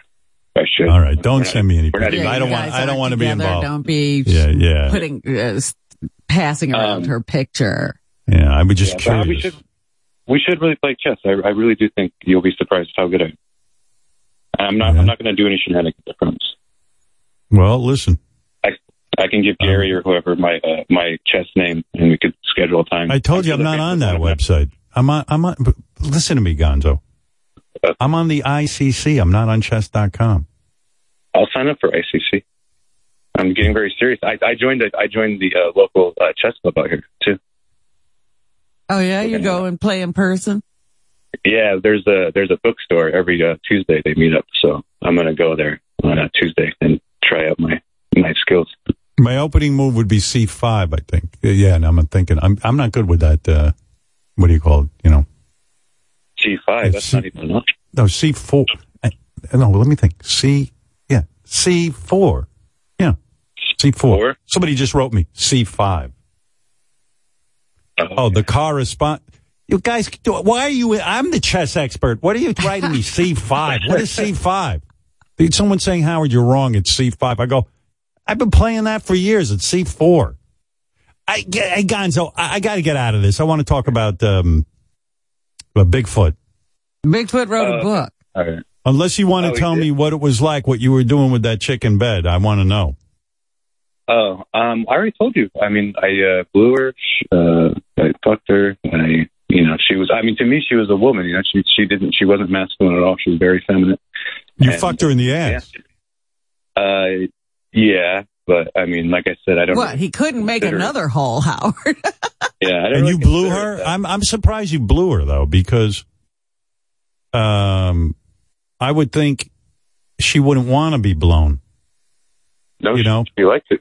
She liked it. She was, um, but, um, but like I said, I didn't really consider it like her, like sucking a cock. It was like, you know, going down on her, like, you know, Hmm. um, you know, that sort of thing. So I didn't, you know, I don't, I don't, I don't consider it, uh, you know, gay or anything. You know, Yeah, that's, that's but in the end, you weren't that into it. right. Um, Sucking a cock isn't gay, Robin. You're, you're uptight. yeah. u- u- ultimately, you know, it wasn't really, um, you know, we do, we just weren't compatible. But Yeah, I, I, uh, when you lick her balls, you just pretend they're labia. Yeah, I'm just going down on those balls. yeah, no, I just, I really just kind of. Just, That's a lot of suspension of disbelief. I'll tell you that. you got to do a lot of thinking. Well, she's a she's a, she was a woman, you know, so I didn't really consider absolutely. gay or I didn't think Did she about ever shoot a load on your face? it. No, she never really uh she never really came because she was on a bunch of hormones and stuff. Uh-huh. Um, but Well, good but for no, it you, man. uh, I support that. I listen, man. I tell you, I'm not uptight. I, Everybody needs love. That's right. everybody needs love. me in chess. If you support if you support trans rights, you should play play me in chess. All right, maybe What? we'll play. If I support I- trans rights, I'll play him in chess. I don't know All how right. they're connected. Okay. He's Yeah. way I into really do this think I could beat. I really do think I could beat you, Howard, or at least uh, surprise you. I think. I think If you beat me, it's by accident. Because if you were ranked 471, there's no way you could beat me. Unless I'm blindfolded. He's got was a some anal beads stuck up his butt. yeah, when I was and he's when I was getting on vacation- messages. Right. unless you get, uh, unless you have anal beads, Robin's right. You ain't beating me. If you cheat, you'll beat vacation me. in Hawaii. When I was on vacation in Hawaii, I was like almost up to uh, 800. I was like kicking ass. So That's, uh, even that's stupid. 800. That means I, I you're bet a horrible you, I player. guarantee you, I was higher than you were when when you started, Howard. When you first. Uh, Well, maybe you were, but all I'm telling you is, uh, I should be able to beat you every game. well, unless I, unless I, unless my, like my wife comes in naked into the room and starts having sex with me, no way you would beat me. You're practically, you're playing at an idiot level. That's all I'm telling you. He is. It's like he's a moron. He's four. His ranking is 471. He's got to be an imbecile. No, but Howard, after every time I play, I do the little thing where it's like uh, they uh, they give you analysis, and it's always like, oh, you did really you did really good. This was the best move. There was only one move to make, and you chose the right move. Yeah, you It's remind me of these doing parents who, who tell their idiot kids that they're going to be, uh, you know, a doctor or a scientist. Yeah, my mom's really proud of my chess playing. By the way, she's encouraging it. So, Dude, if I was you, I would go to checkers. You got a better shot with that. What does No, I don't like do? He's playing chess all day now. He's How does retired. he live? uh, I work. Uh, I have a. I'd rather not. Uh, I have a like a normal uh, setup, but um, I, I, I Well, you you must have the Ralph Cirella setup. You stay home all day. kinda, yeah, I kind of do have the rough, the rough setup. But um, But the 481, 471. And he's telling me the chess engine all is right, saying what he if, made what all. What if I get up? What if I get back up to seven hundred? Will you play me then? Yeah, I mean, listen, if I could see that you weren't cheating, I would play you. I'll share my screen. I promise. I'll, or you can put a you can put a camera on me. I mean, I'm Now not it's a looking for. I, production. What, what, I mean, I mean, when am I going to do that? What am I going to get cameras on you? I mean, what are you talking about? Get cameras. It would be fun. Don't you think it'd be fun to play? Just, to, I think the audience would like to know if I could beat you too. I think they'd be. I think the audience uh, doesn't care uh, I think the about audience any of is this. asleep right now from this conversation. Yeah, this conversation should have ended 10 minutes ago with this guy. I know. I'm just telling you, Gonzo, if you're playing at 471 level, it's it's almost like I once met a bowl of oatmeal that played at 600. well, it's probably really smart. Bowl. Uh, Damn right. Uh, what do you want, Ralph? I got to move on. I want to get to Bigfoot because then I got uh, uh, Brendan Fraser coming. Yeah, yeah, yeah. What- The audience doesn't care, but what they do care about, did Gonzo just say he blew a dude and it wasn't gay? Uh, no, you because it was a woman. It was a woman. It was Okay, a woman Trans- that trans- he was with, not a not a trans woman. You, you know what? You're not. But you got to be a little more all right, tolerant. she had a cock and you sucked it. That's a gay act. Come on. No, not no, and and he he he he uh, licked the balls, and the, the, It's not gay at all. the not Do gay. you, do you want to play chess, bro? Well, Ralph, this is a guy who's playing chess at 481 level. He, he, he doesn't know sucking cock from from a vagina. He doesn't know the I, difference. I love when he goes, it's going to be fun. Yeah, it's going to be fun for you, Gonzo. Howard's going to set up fucking cameras and all this other bullshit. Well, if he thinks I'm cheating, I, I'm not. I promise. I'm not going All to. right. That's great. All right, Ralph. Thank you. All right, Gonzo. Listen, I love you. I'm uh, happy for you. You got your new thing, chess, and uh, Uh-huh. you sound like you're uh, lighting the world on fire. Okay, good for you, Gonzo. All right. Thank you, Howard. Stick with it, pal. All right, good to All right, talk to you. All right, good talking I you. like Gonzo. Always like Gonzo. yeah, Shit I haven't heard from him in a long time. Right. Um, I did want to, you know, I've, I've been teasing this for so long. I, I, I, want to. know. I was intrigued that Bigfoot called. Um, fuck did he call? Was it Wolfie? Maybe. Anyway, uh, you know, Whackpacker. Is Whack this Packer. a fiction book or an autobiography? What are we talking here? I don't know if you're in a rush, but I'll explain the whole thing to you. Wack Packer Bigfoot has led a fascinating life, Robin. You know that. Yes. Um, he's had so many experiences from uh, having sex with with the mailman. He dated a trans woman. He's been arrested multiple times, and uh, we've always said his stories would make a fascinating book. I even said to you one point I might start a publishing company just to release uh, Bigfoot's book because he's such a fascinating. Well, we know he had like, you know, like a weird childhood and, and that sometimes leads to something. So, Well, you know, listen, Bigfoot ain't so quick. So finally he got around to writing his book. he told Wolfie that he had a big announcement, and uh, here is the announcement. This is Wolfie uh, getting the exclusive once again.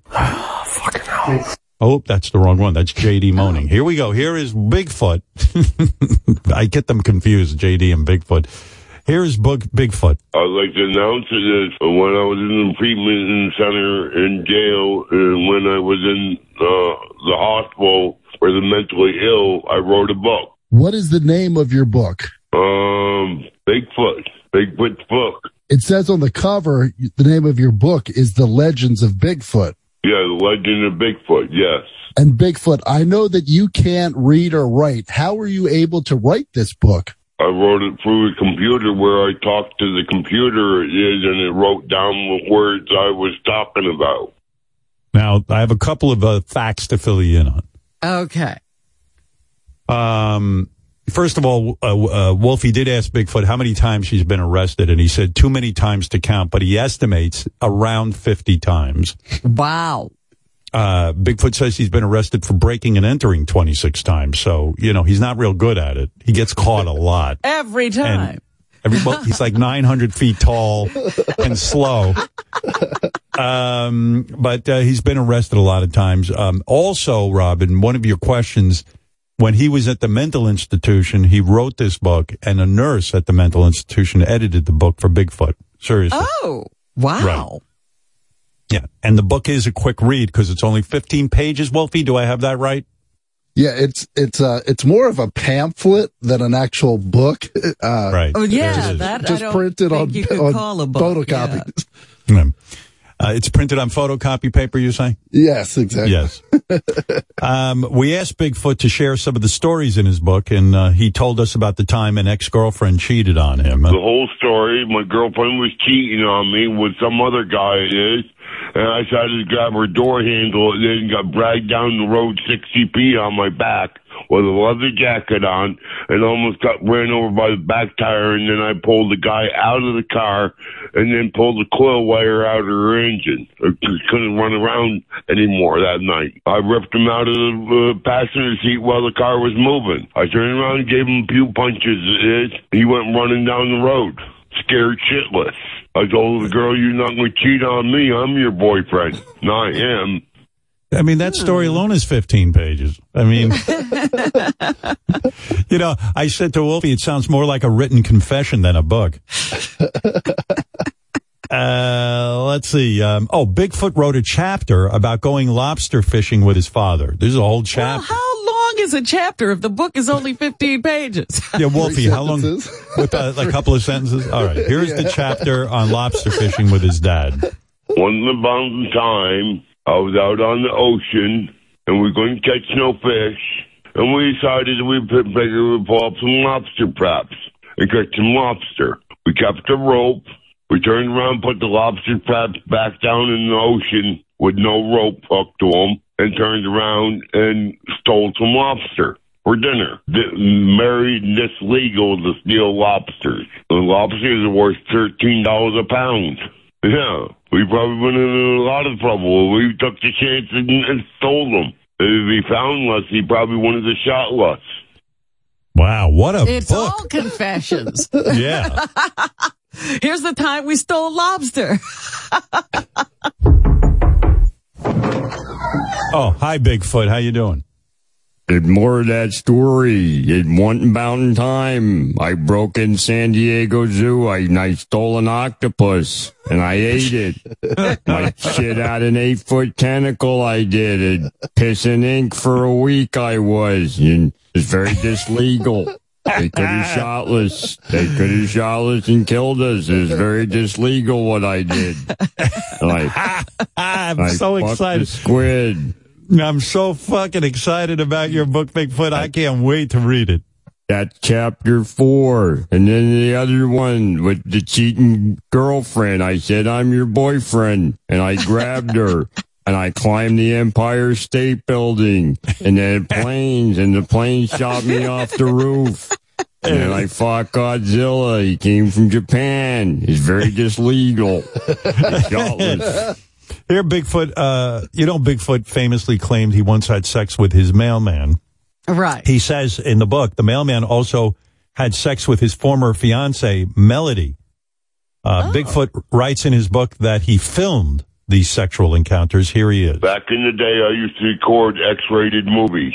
I used to film my mailman and my my woman is on an X-rated film. He knocked on the door and says, "I'm your mailman." And then he started having a conversation with me, saying he was queer and stuff like that, is and going on. What some of the things he liked, and then he started to get sexual with me. He bobbed on my knob, and then he decided to have sex with a woman of mine. It is, and that way they had sex on my bed.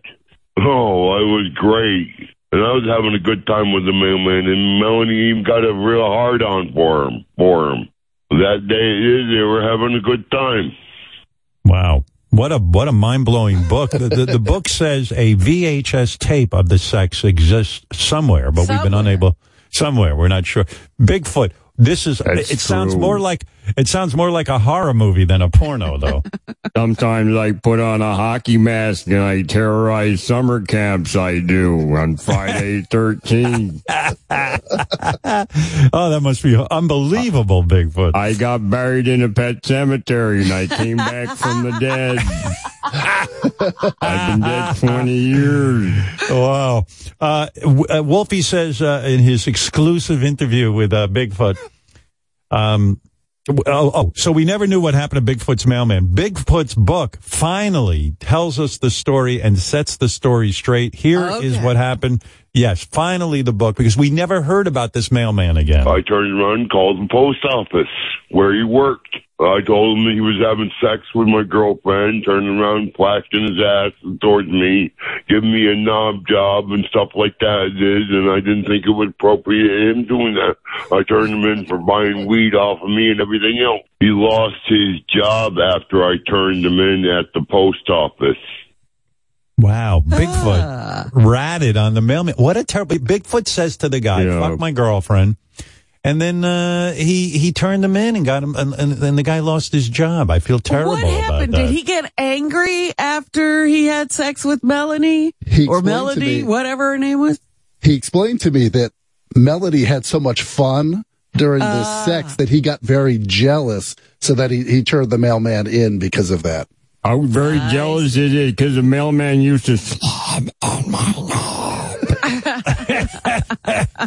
but, and I miss but you- that. You to play with my balls. but you, you, Bigfoot, you don't do that. You don't tell a guy to fuck your girlfriend, and then turn him in so he loses his job. I thought he was queer, but then he was fucking my girlfriend. I didn't know what to do. I missed when he would stick his tongue up my ass. Big Bigfoot has a jealous has a has a jealous streak. Another chapter of this book. A guy on the street looked at one of his girlfriends, so Bigfoot got so mad he went around his entire town and destroyed every parking meter. Every parking meter in the entire town, he just ripped it out of the ground out of, out of a jealous rage. And you're saying, Wolfie, this is all in the book. This is all, all in the book. It's all in the book. I have one more clip Is here. We- anybody fighting over the rights? Uh, I am. I want to make this into We're a in film. nego- We're in negotiations, in negotiations right now. I'm going to pitch this to Hallmark. It'd be a great holiday movie. For, I'm, I'm in the middle of Love You Worry. We Big still Foot have hope. Christmas, yes. Uh, finally, in this clip, we still have hope that somehow we'll be able to find Bigfoot's mailman and reconcile their relationship. I'm Leonard Nimoy, and this is In Search Oh, of. this is some kind of bit. Oh, I thought it was a clip. Fuck that. Man. Well, we're trying to find the we're trying to find the mailman for Bigfoot. He's, he's Yeah, I hear to, you. to reconnect. Well, you know, this guy might be a little upset. Bigfoot got him fired. I got to tell you, the book sounds great. I mean, it really does. I mean, how many people have experiences like this? So His there plan you for go. distributing the book is me making additional photocopies and sending it out to people. That, That's the plan. In the meantime, I'm fucking the computer I wrote the book on. Anyway, uh, uh, this is an unbelievably mind blowing. Excuse me for one minute. Oh, look who it is! It's Bigfoot's woman. Hi. Oh.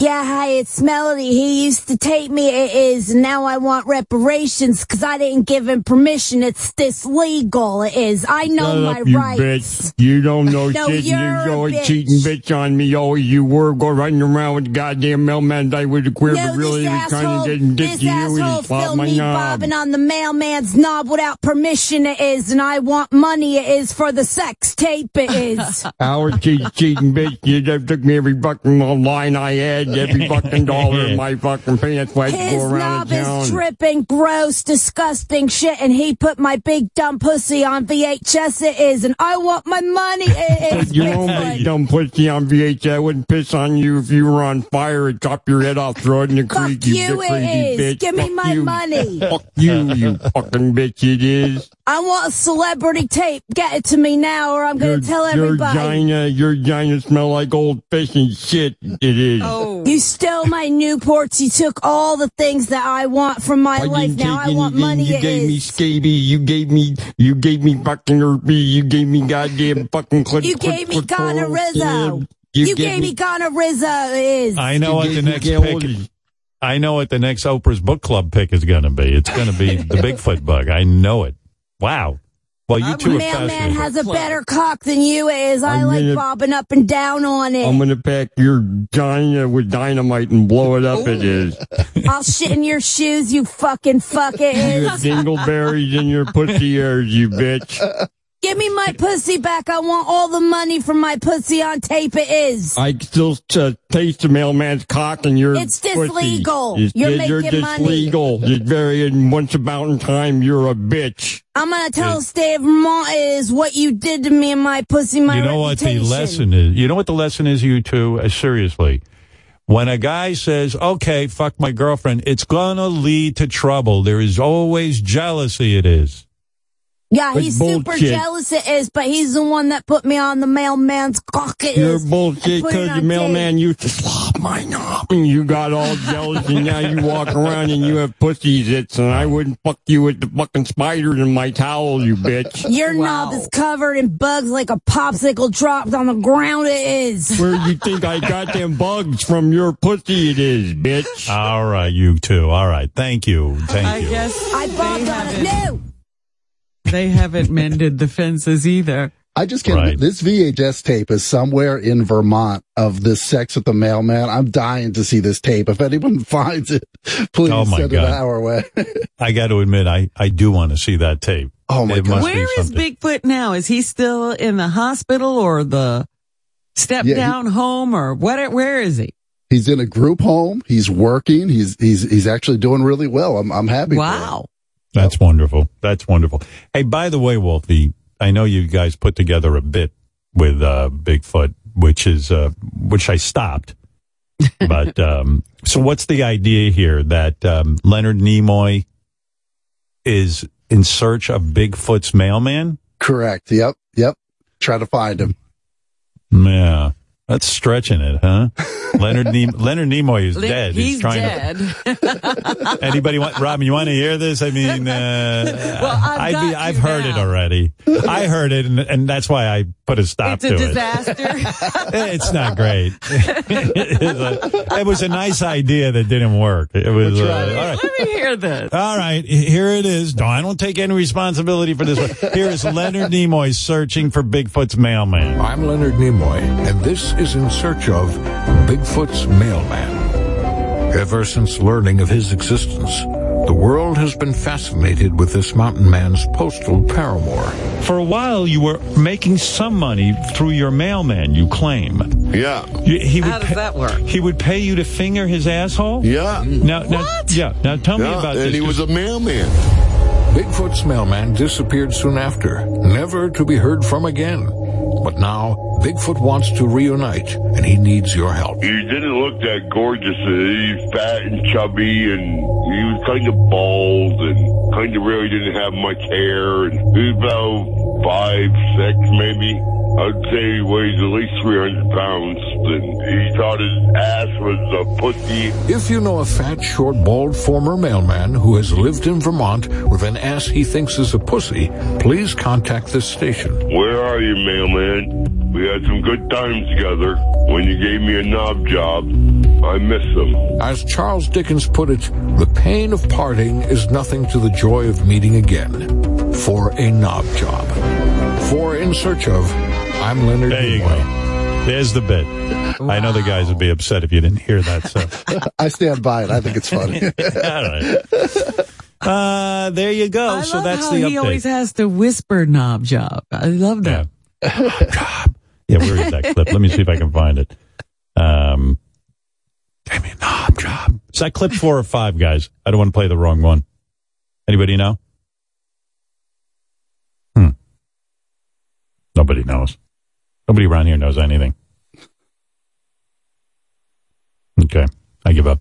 Hey, anyway, uh, when I come back, uh, I'll be talking to Brendan Fraser. Man, he is the man of the hour. This dude.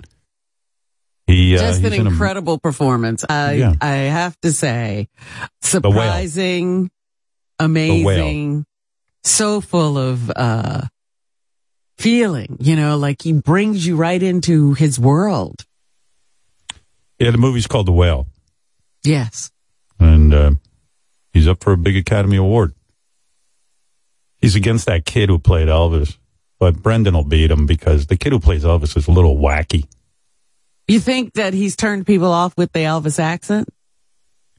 Well, he's gone full George Santos on us. He's now claiming he's claiming that he can't get rid of his Elvis accent, That And Elvis that is the- still with him. Yeah. and that singing like Elvis has made him lose his voice.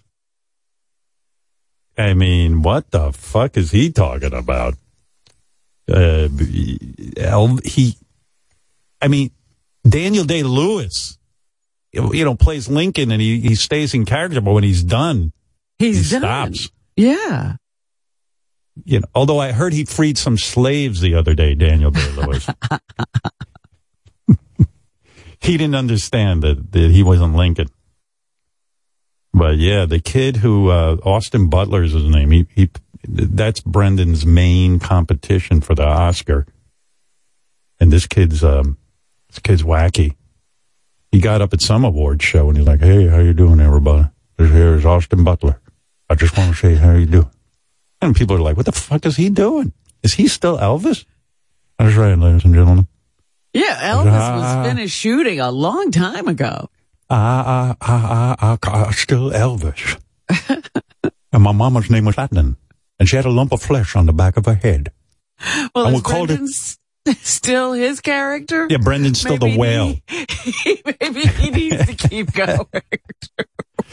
Yeah. He's so in character, he's jerking off to gay porn right now, Brendan Fraser. he, he refuses to give up his character. Uh, yeah, Brendan's here and, uh, happy for him. Did a beautiful job of acting. Hey, anyway, uh, we'll be back right after I, oh, right after I say this.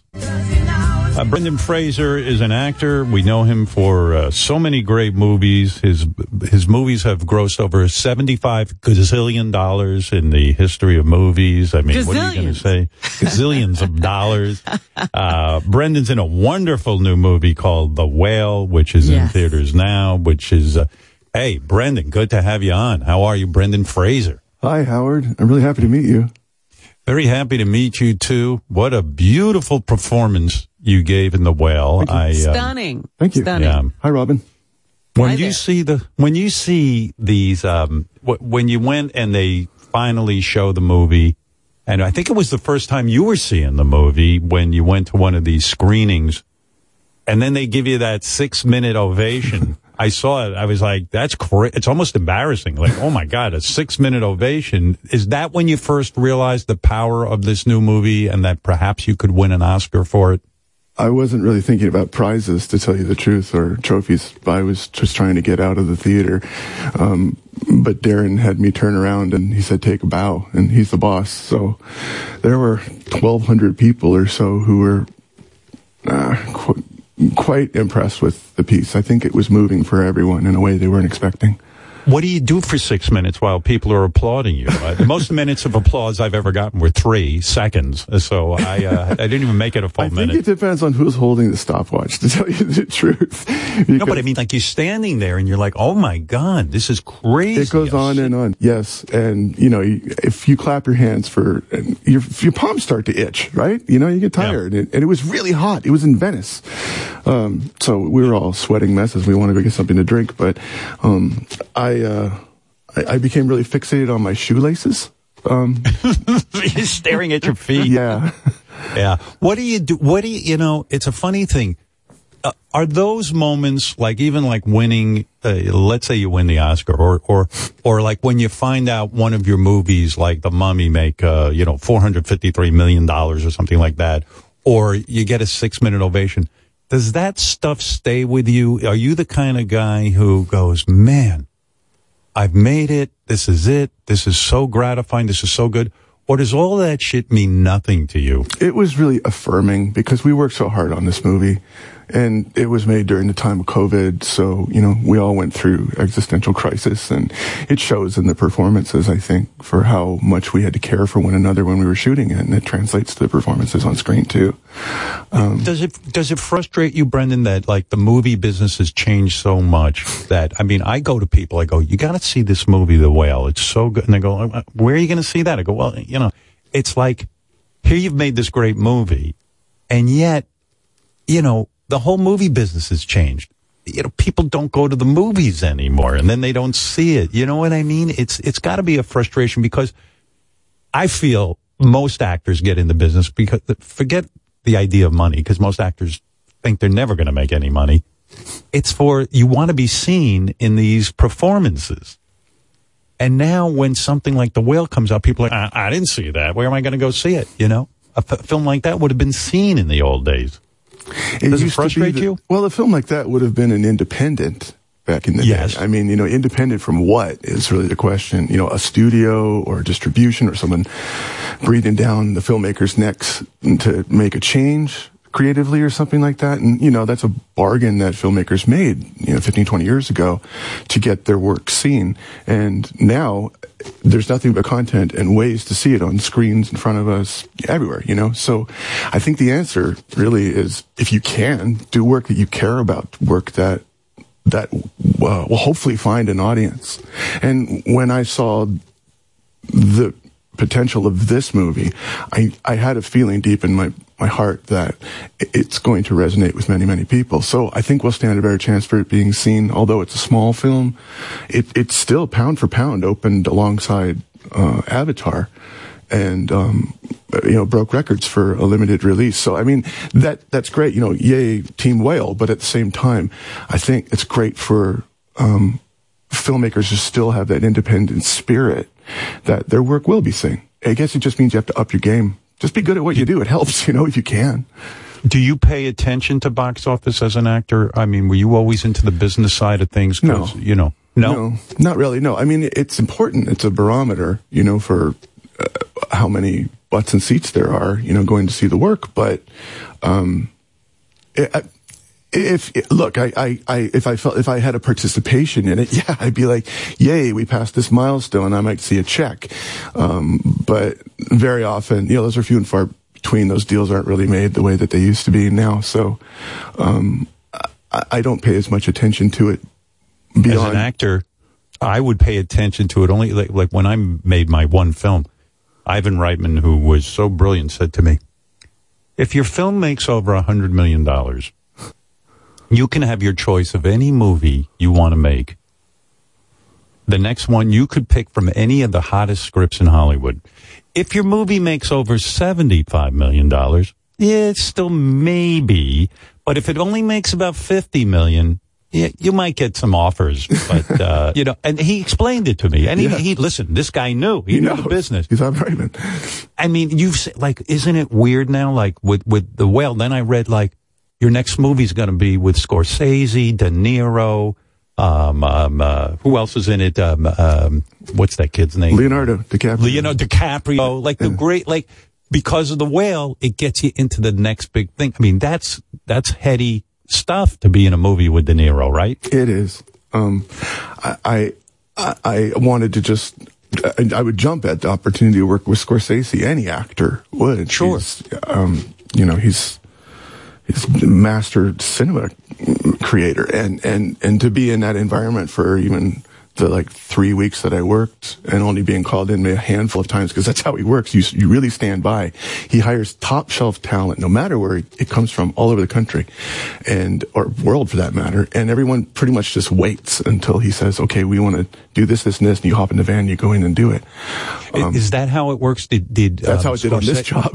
yeah. Did Scorsese see the whale? And no, no, no. It was out of time. I, I had already done the whale. No oh. shit. N- no. Yes, correct. Isn't oh I figured my my timeline was Scorsese sees the whale and goes, "Man, this guy's a fucking m- monster actor." And he's now worthy to be alongside De Niro and DiCaprio and whoever the hell else. Uh, Joe I Pesci, just- I, I would somebody. it's always Joe Pesci, you know.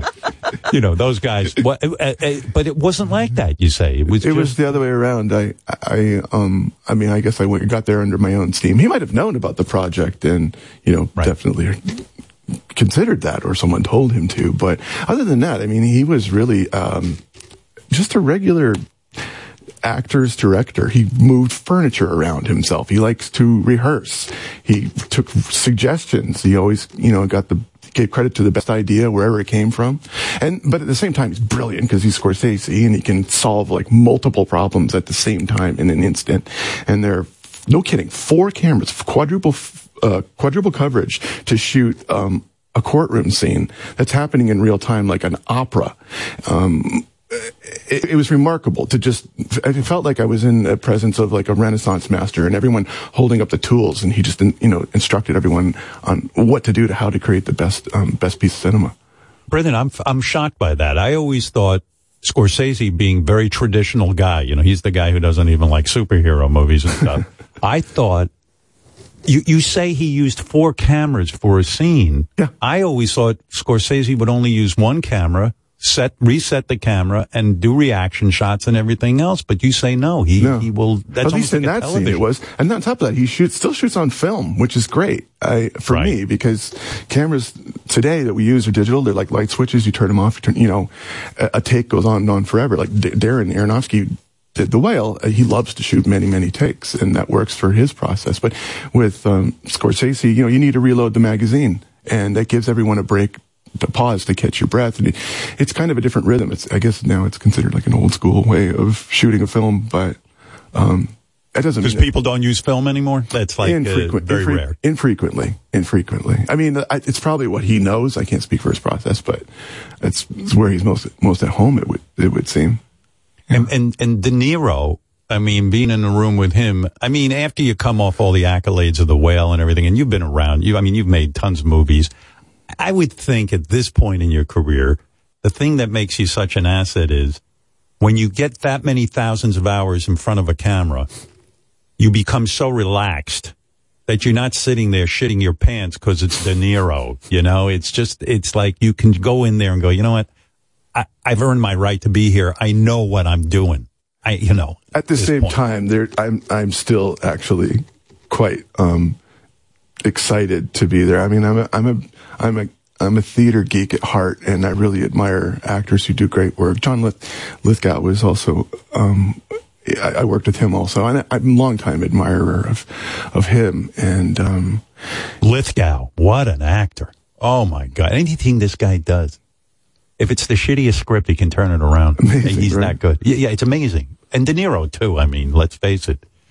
And, and, and do you, when you say there's rehearsals and things, that turns you on because yeah. it gives you a chance to, you know, some directors, uh, they're like, come on, let's just shoot, let's just shoot.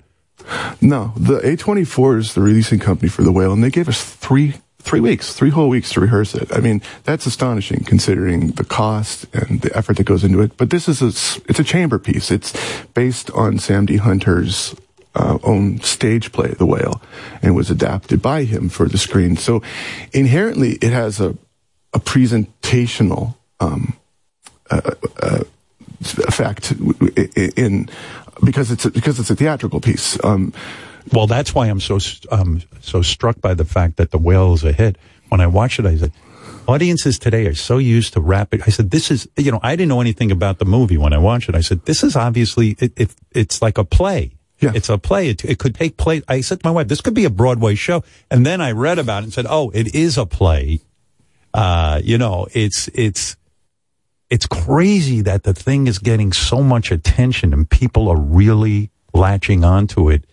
It almost gives you hope for a good cinema, you know? I mean, uh, really crazy. Yeah. Now, now, now getting back to the Oscar for a minute. Okay. You're going to win. You know that, right? I mean, I don't know that. You really don't? No, I, I don't read tea leaves. I mean, I, anything can happen, you know? Um, well, here's the way I look at it. Yeah. They say your main competition is this kid who did Elvis. Uh, listen, to me, uh, I think you got him beat. This Austin Butler, he's still running around like he's Elvis. I think this guy should be examined. I mean, uh, I mean, I'm all for method acting. Don't get me wrong, but it, tell him somebody's got to tell him he's not Elvis anymore. I can understand what he's challenged with when you really commit to a role, because yeah. I'm guilty of wearing cowboy hats long after I stopped playing cowboys. so you've done this. Yeah, I know the drill. Yeah. You know, you invest a certain amount into it, and you take it with you, and then it worked for you, and then you want to hang on to it. I, I don't well, after Encino Man, I believe you ran around as a caveman for That's three right. years. Isn't that correct? Correct. Yes. yeah, but well, we got Austin Butler, who played a good-looking kid. Don't get me wrong, but it wasn't on the level of what you did. Colin Farrell never wins, I don't think, so we don't have to worry about him. Uh, Bill Nye is the science guy, right? He no, actor. Bill, Bill Nye, the science guy. Bill Nye the, Howard. That's not different Bill, guy. Bill Nye Okay, science all guy. Bill Nye is not the science No, guy. Bill Nye Amazing actor as oh, well. oh, yes. oh, uh, I see. But uh, and and then Paul Mescal, I don't know. So I think I think this is you. Are you? I've only read about this, but when someone is being uh, feted as the front runner for the Oscar, do you do you sit there and go, no, don't jinx me like that? I would like the Oscar. You would like it, right? You would like the Oscar. It would be. Um, I would accept. Yes. You would. You would. You would not send some uh, an American Indian to accept for you, or uh, something like that, like Marlon Brando did. You would go yourself. I, I you would go. Absolutely. Um, Have, ha- have you fantasized about what your speech would be?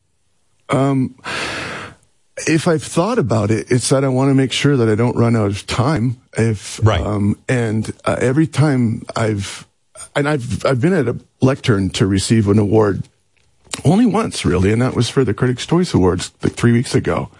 I was not expecting to have hear my name called, and um, everything that I had in mind and, and written on a piece of paper in my pocket went out of my head the moment that I stood up there, and um, uh, I had to um, really. I guess in a good way, forget about all that intellectual stuff and just speak from the heart. Because I walked off stage and I asked Angela Bassett, what did I just say? She goes, she says, you said go to the light. That's all that matters. And Isn't that crazy? But here you are, an actor who is a very well prepared actor. You've had this tremendous career. And yet, when you get up to, uh, and you had a speech written and prepared, and then you get up there and you can't find the speech or you can't find the. I mean, it, it doesn't make any sense. From It's funny when you become yourself, when you're just Brendan Fraser. you, you, you turn to jello, right? In terms of uh, making a speech. But, you know, it's crazy. You, you, maybe we should do today. We should rehearse in case you win Oh, the come Oscar. on. You wouldn't put me through that, would you? Yes, you. Can. Are, are you going to write down your Oscar speech, or are you going to wing it, as they say? Oh no, I I think you know um, f- fail to prepare, and you know as the saying goes, I'm I'm going to be ready. I mean, there are many people that I have to thank for bringing me to the place that I find myself now. It's been a circuitous path that I've followed, ups and downs, and everything's been on the ascendancy, which is, I think, optimism speaking, but at the same time, I you're only as good as the people you work with, and. It, it, it, I would be remiss to not acknowledge who, who they are. I would be remiss to not acknowledge who you're keeping company with. Uh, of the actors that you mentioned, we, we've had roundtable conversations with one another, and whereas you would think there'd be some sort of a rivalry, it couldn't be further from the truth. There's profound respect that we have for one another right now. I'm I'm seeing. Oh, that's great. Uh, No, I, I, I- really like that. I would think as an actor, the idea that you're pitted against one another. But, but these studios, they do, like part of, I mean, I don't know from this, but they say from, to win an Oscar, you have to campaign for it to a certain extent. Yeah.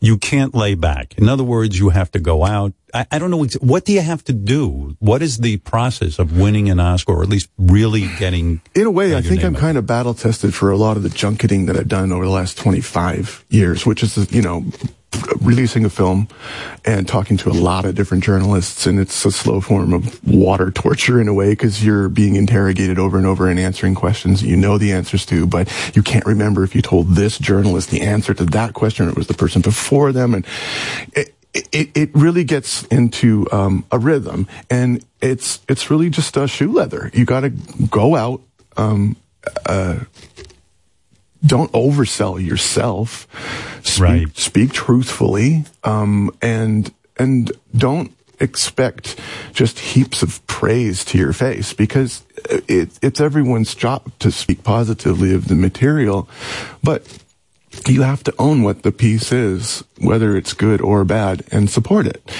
So it makes it a lot easier to do your job when you really actually care about what you're doing, which I do in a great way for the whale, because I think I it's un- changing people for the better.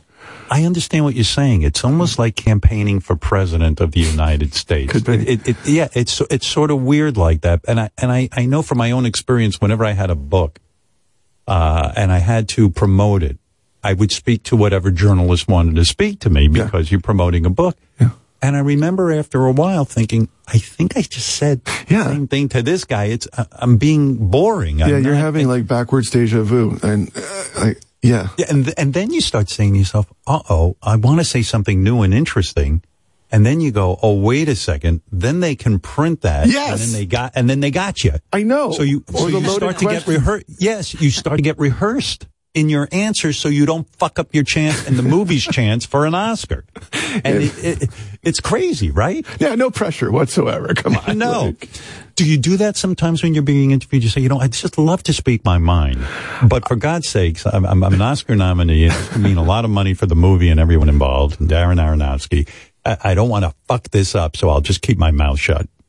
I- know what I'm talking about when it comes to this movie. So I'm not really like taking a left turn to try and reinvent the wheel about talking about this film and the positive things that it's doing for us culturally right now. Um, and I'm, I'm confident that the audience that's finding this is learning more about um, themselves and their family dynamics, um, how they are confidently and how they present to the world. Um, and I think that uh, watching this tale of, of five characters whose hard won hope puts them in search of redemption gives people a lot of um, affirmation that it's never too late to to to stand up for yourself like Charlie does in this movie. Even though everything that he's done has left him in such a sorry state. And his is a story that we, you know, gets played out all across the country, the world, really, behind shut doors. We, we are so quick to dismiss people who live with obesity. And not just because people are mean spirited, but also because it, it, people ascribe, um, um, some sort of like ethical or moral failing to them for how they present to the world. Indeed, how their very body um, grows, exists, and um, Well, I, I tell you, I cried at the end of the movie. Now, I do not cry easily, but man, did this movie, and I know it wasn't so much, uh, yeah, I guess the obesity issue in the sense that this poor guy who was so beautiful inside was so crippled by his outside. But what really got me was the the idea. I my father died recently, and I'm sorry. oh my God, thank you. But I, I, I, you know, the guy was 99 years old. He had a good run, but my father and I never connected, Brendan. Mm. We never really talked or had any kind, and I saw this character you played, this wonderful father, really, even though he had fucked up in life, he saw his daughter for who she was. And all of a sudden he said, Oh my God, what a beautiful image of a father. A father who can see the troubled daughter as beautiful. Mm-hmm.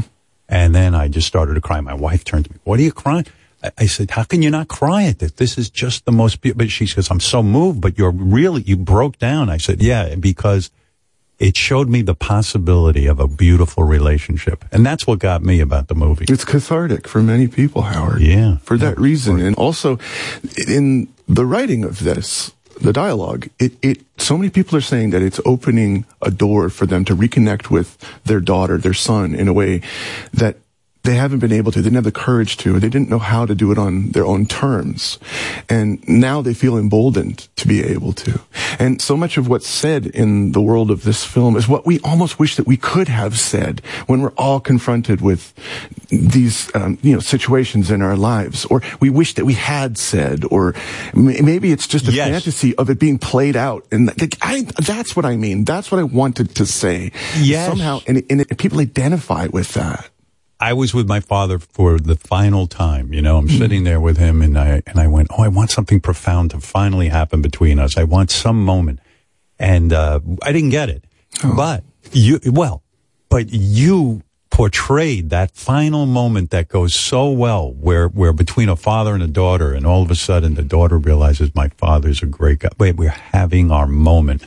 And that's what really got me. How did how did uh, Darren Aronofsky, the director, find you? Were, now I read something that James Corden was being considered for the role at some point. Did you read that at all? Have you ever heard that before? Yeah, yeah, I did. I, I. Is there any truth?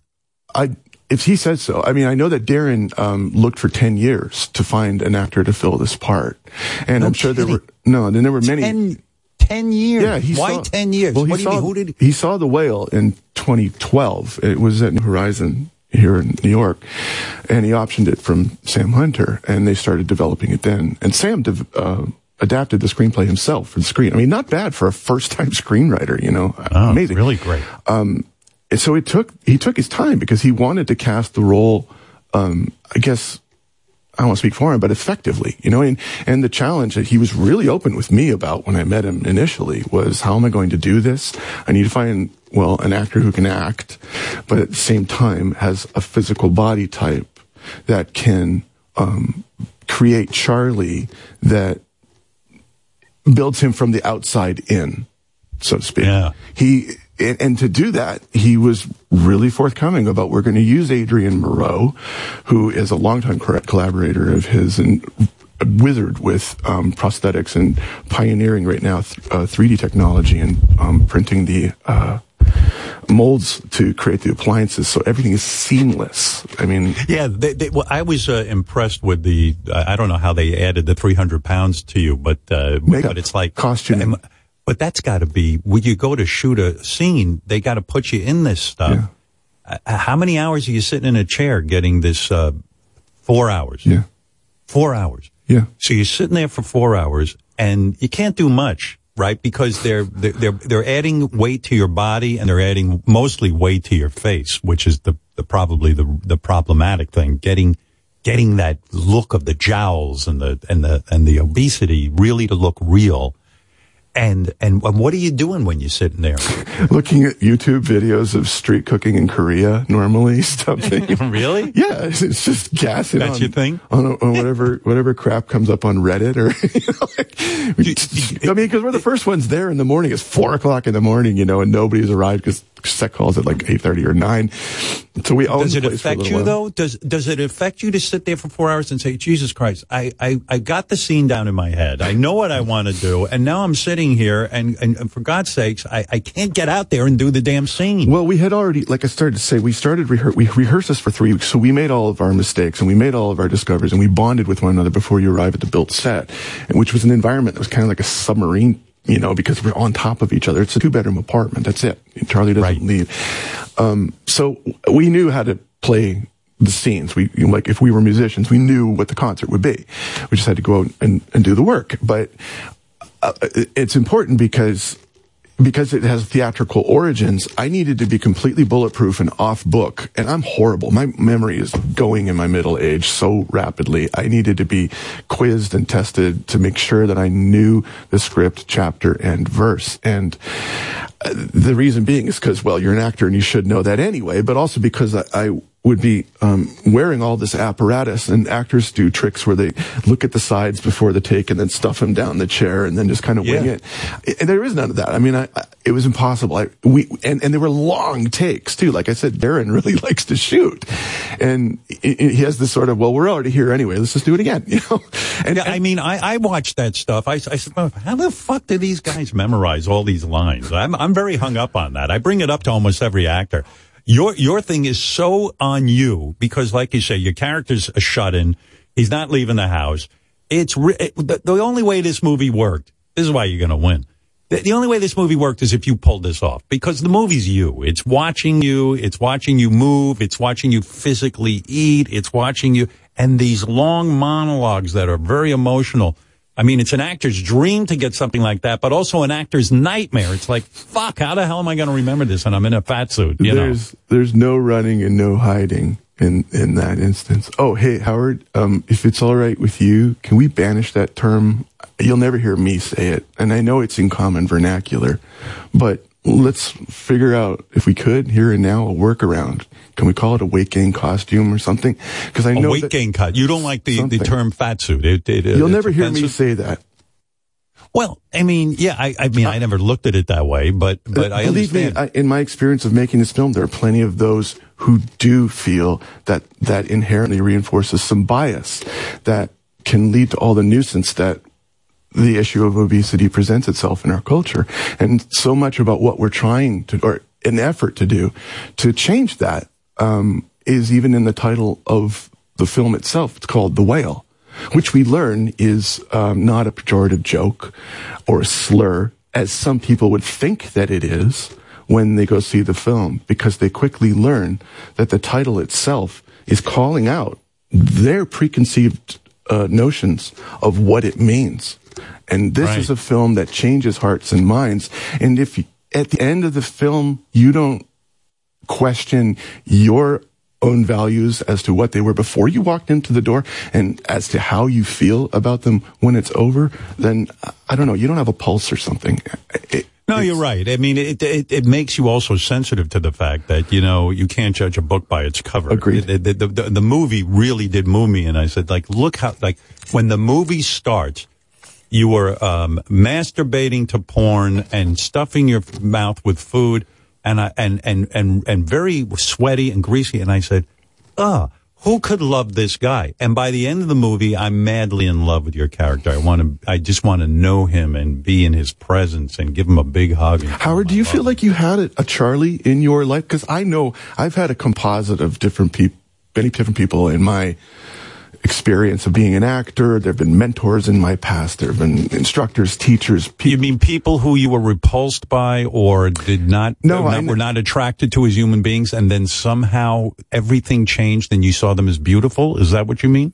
I and I, I had to get past a barrier myself about how I perceived others, and I I really had to make sure that um, I didn't I didn't bring any of my own hangups to the project, and it did educate me. But when I say like a Charlie, he's someone who has um, it's like he has a secret superpower. He can bring like you know if he's a superhero, he can bring out the good in others. That's his that's his secret power. E- even when they can't see that in themselves. You want to know something, Brendan? I sadly did not have that in my life. Oh. I would say the closest now um, I have was my psychiatrist. I'm not, I'm not talking about my wife now or someone like that. I'm talking about uh, someone who could see me as beautiful, uh, and that that that really saw me. Yeah. I became so closed off that I became like Charlie, something of a, a person who just stays in their own little world. Right. And so, no, I don't, I didn't, and I regret that in my life. I didn't have a lot of mentors. I didn't have anyone to show me the radio business. I didn't have anyone. I had to just stumble my way through. But who is your person that, uh, maybe professionally or? Uh, no one, no one who you would know or the public at large. I mean, I, I, I've learned from friends who are dramaturgs. I've learned from uh, college professors who were in, in love with language. And how did you know to go and search for those kind of mentors? How did you?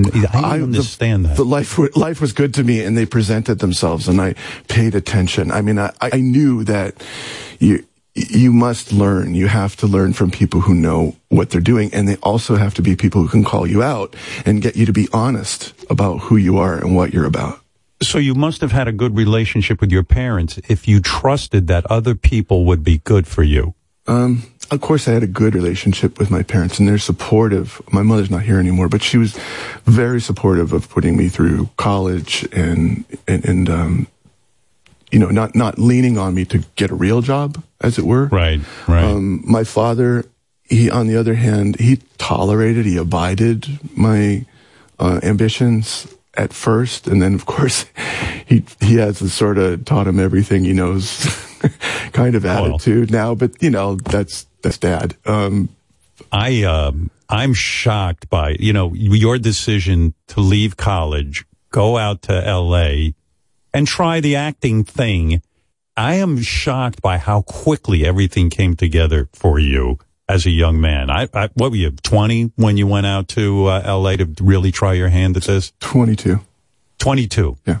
And you know, by standards today, you know, you, you got to start when you're 12 and be on a Disney show or something. Right. You were kind of a late comer in a way. In a way, I at was. at 22. And bam, right away, you get into that rarefied air. You must have thought, why do people say uh, getting uh, getting movie roles is so difficult? Oh wow! I mean, you just, you just broke Dude, my you- balls a little bit here because I felt that way. I did. I, I felt like this is almost is this this is almost too easy. Like, what's the catch? I'm expecting someone to walk in the door and say "punked," you know, like yeah, because because like I think within uh, a few days, um, what was the movie you were? Like right away, you got uh, hired for. It was a good movie. Um, well, I mean, Encino Man happened like boom that. Uh, Actually, the film was School Ties. That came first. School Ties. By the way, I think my favorite movie that you ever made, beside The Whale, is School Ties. I love that movie, and if you've never seen it, uh, people should um, look for it. And It what a was a- cast. it's like it- everybody was in that movie who came, who became a big star.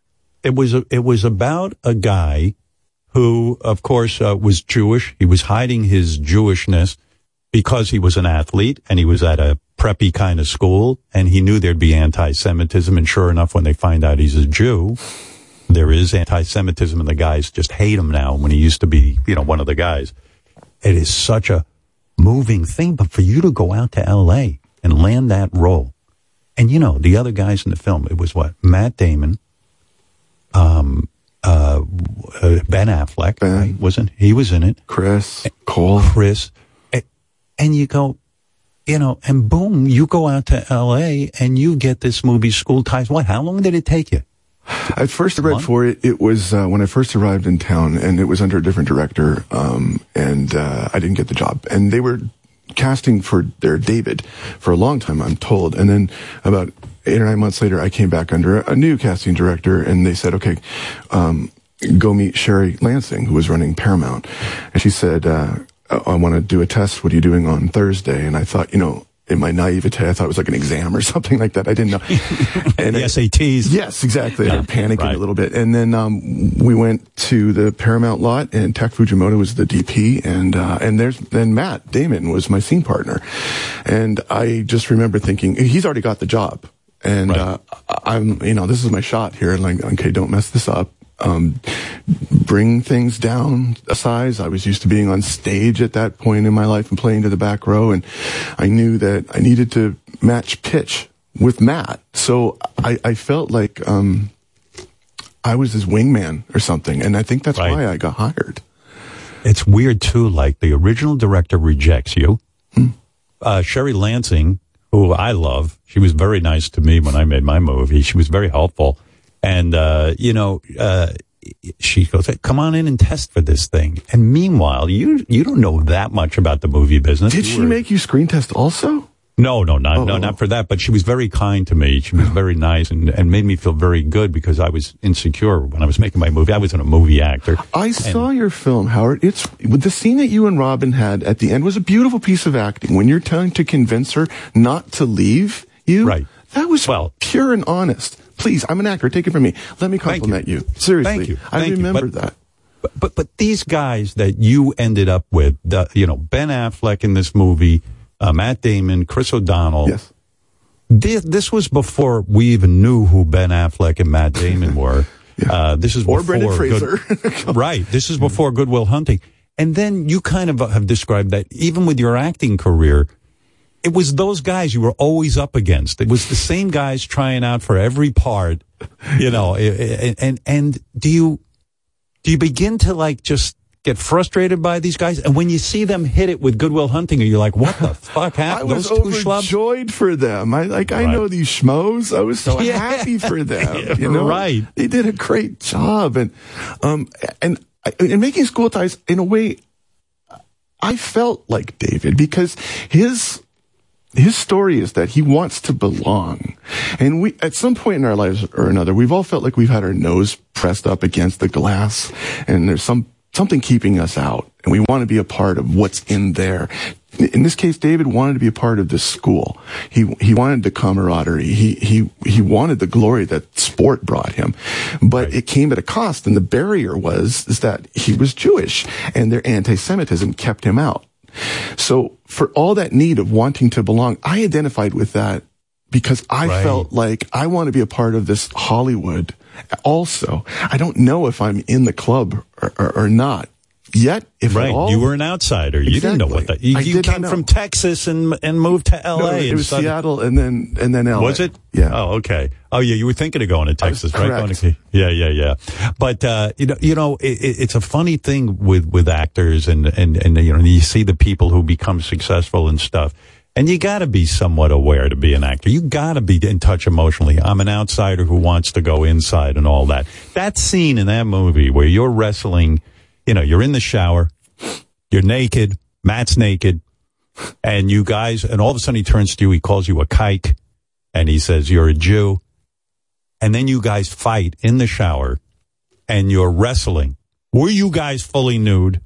Oh yeah, in that scene, you were absolutely. Yeah, you saw each other's penises, so to speak. I was, Wow. Oh, I wasn't looking. But I, well, I would have looked. I'd like to see Matt Damon's penis. Why not? Sure, I would take a look. But I can't believe you guys were fully nude on set for that. Well, it makes Is that sense. mandatory? yeah, I mean, yeah. I see. That's why I can't do nude Let's put, let's put, because you don't want to frighten anybody, right? Well, I'm very small. I'll be honest with you. You got to have a certain confidence. Uh, no kidding. I would have freaked out. Well, yeah, it was scary. It's scary to do that. And when you're an actor and you're starting off, you're ambitious and game for pretty much anything. They say jump, you say how high.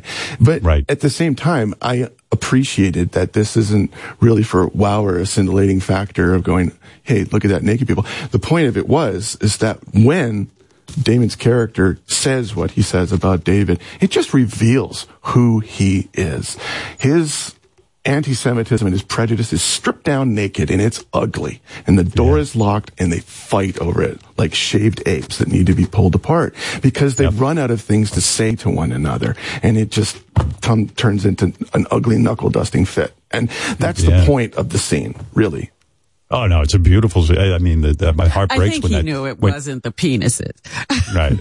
I, I, I, I, you know me, in my mind, I'm like, gee, I wonder if these guys had to really get naked. Did they let you wear a little cloth or something? I So remember Chris not- O'Donnell was trying to, well, he did. He kicked out the set photographer who was hiding in one of the bathroom stalls.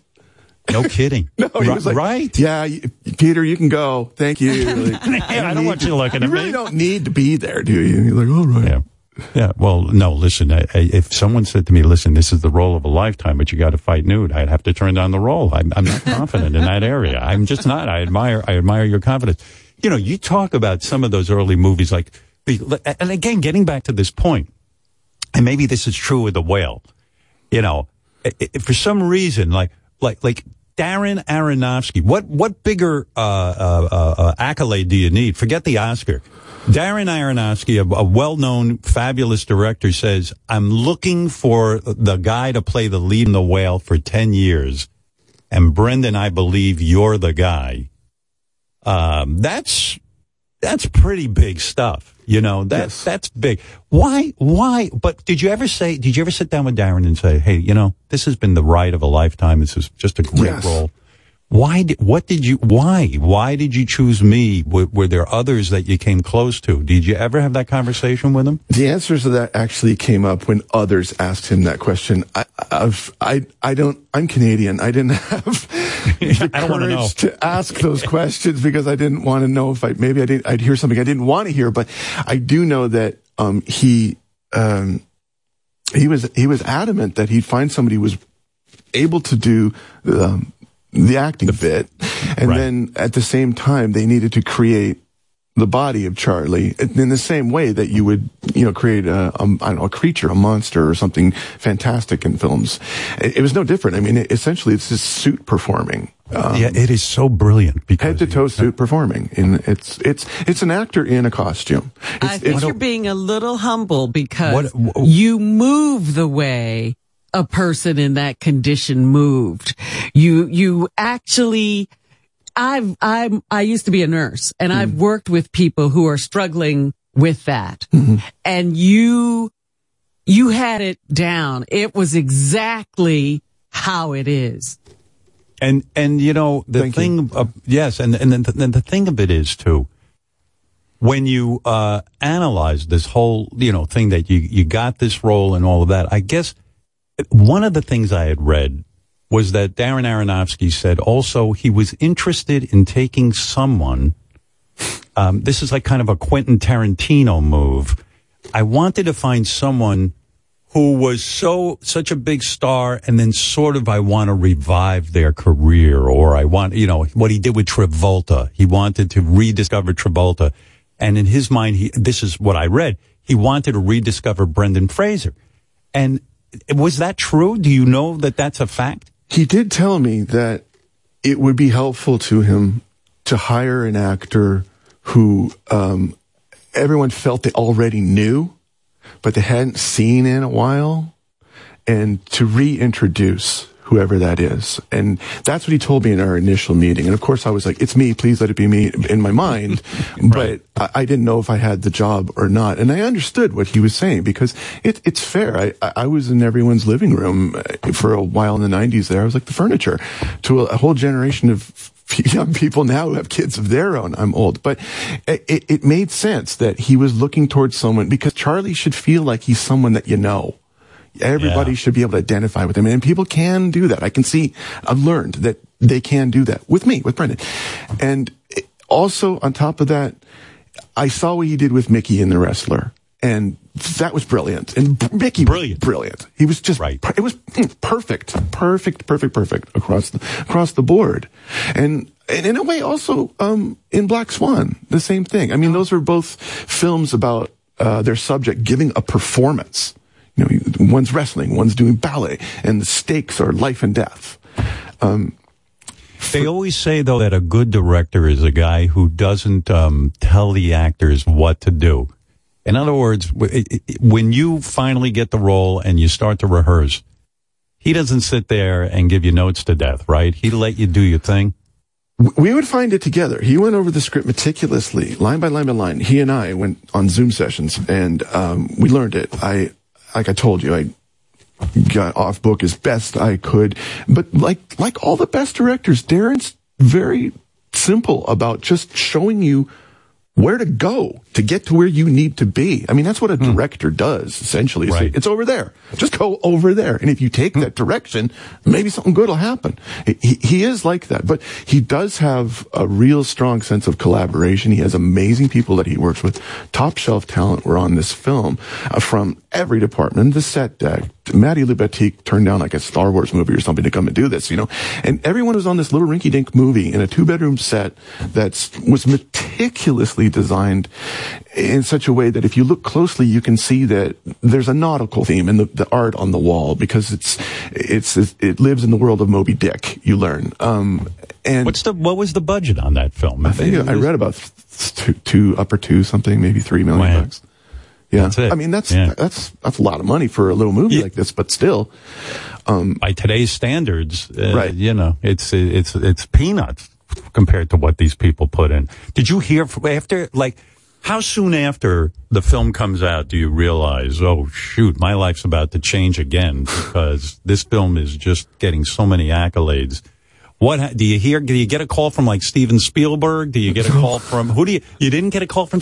I thought that's what happens when you're in a movie like The Whale, and uh, you know, like uh, oh, it's Steven Spielberg. It's uh, you know, it's this guy. It's that guy. It's the, the, the, no fellow actors contact you and say, yeah, a lot of people from my past, a lot of fellow actors saw it. A lot of um, Jeffrey Dean. Pauly Shore. Pauly Shore I heard immediately. from- yeah, I heard from you Pauly, yeah. right, right. I like Pauly.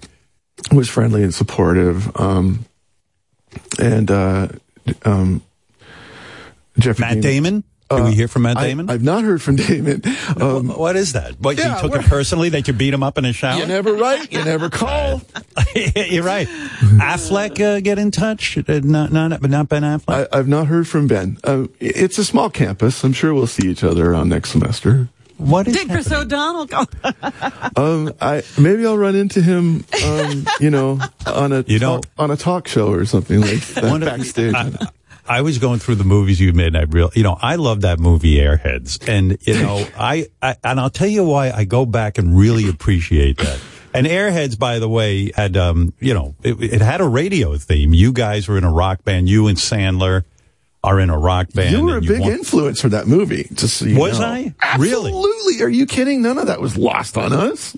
Well, well, well, you guys invaded and took over a radio station in order to get your band played on the radio. That was the premise. Yeah. But I, I, but, but I go back when I, when I think about that movie and Chris Farley was in it. And I think Chris, yeah, Chris Farley, you know, I go back and watch his old Saturday Night Live bits and, and, and when his appearances on Letterman. I mean, that guy, and, and in your movie, he was playing, in Airheads, he's playing a cop.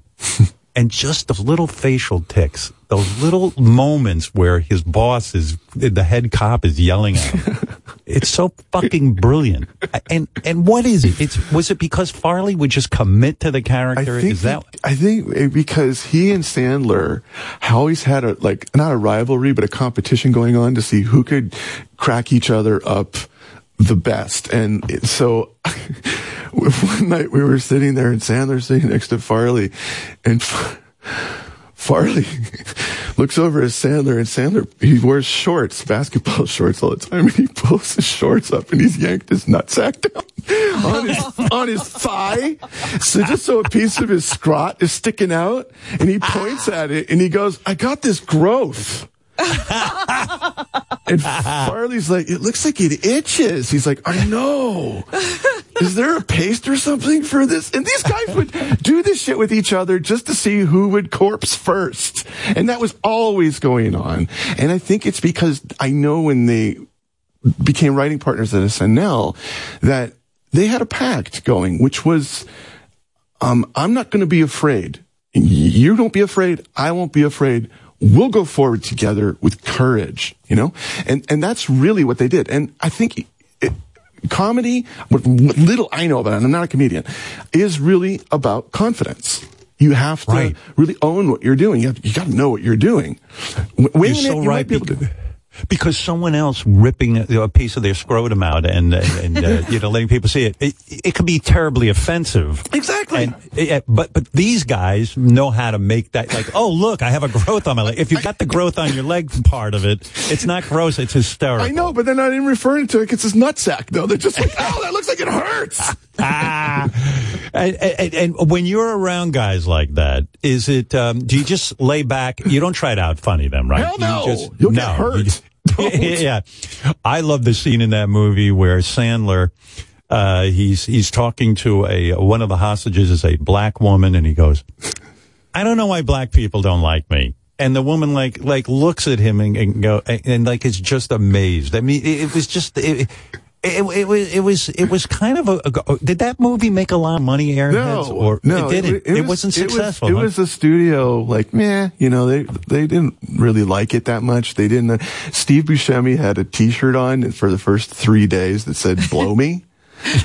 And and the studio and the studio saw the dailies and they were like ah no! And you know and they like changed the shirt. But the movie takes place in one day. So like when would Rex go and change his shirt? He doesn't but you just notice that the blow me shirt's gone because it was too, that was too spicy. And and um why why does Sandler why does Adam Sandler claim that he got you the part in Airhead? And you claim that is not true at all. It had nothing to do with My claim is that I did not know that. I'm going to believe him because it sounds like something he would do. I didn't. Right. He, he, he I don't think he's yanking my chain, but I, I'm sure that he went and badgered um, Michael Lehmann, our director, to put me in the movie because. I think it was funny to Sandler to steal me from Pauly because Well, Pauly had done Encino Man with you, and that was a big hit. I mean, that was a good movie.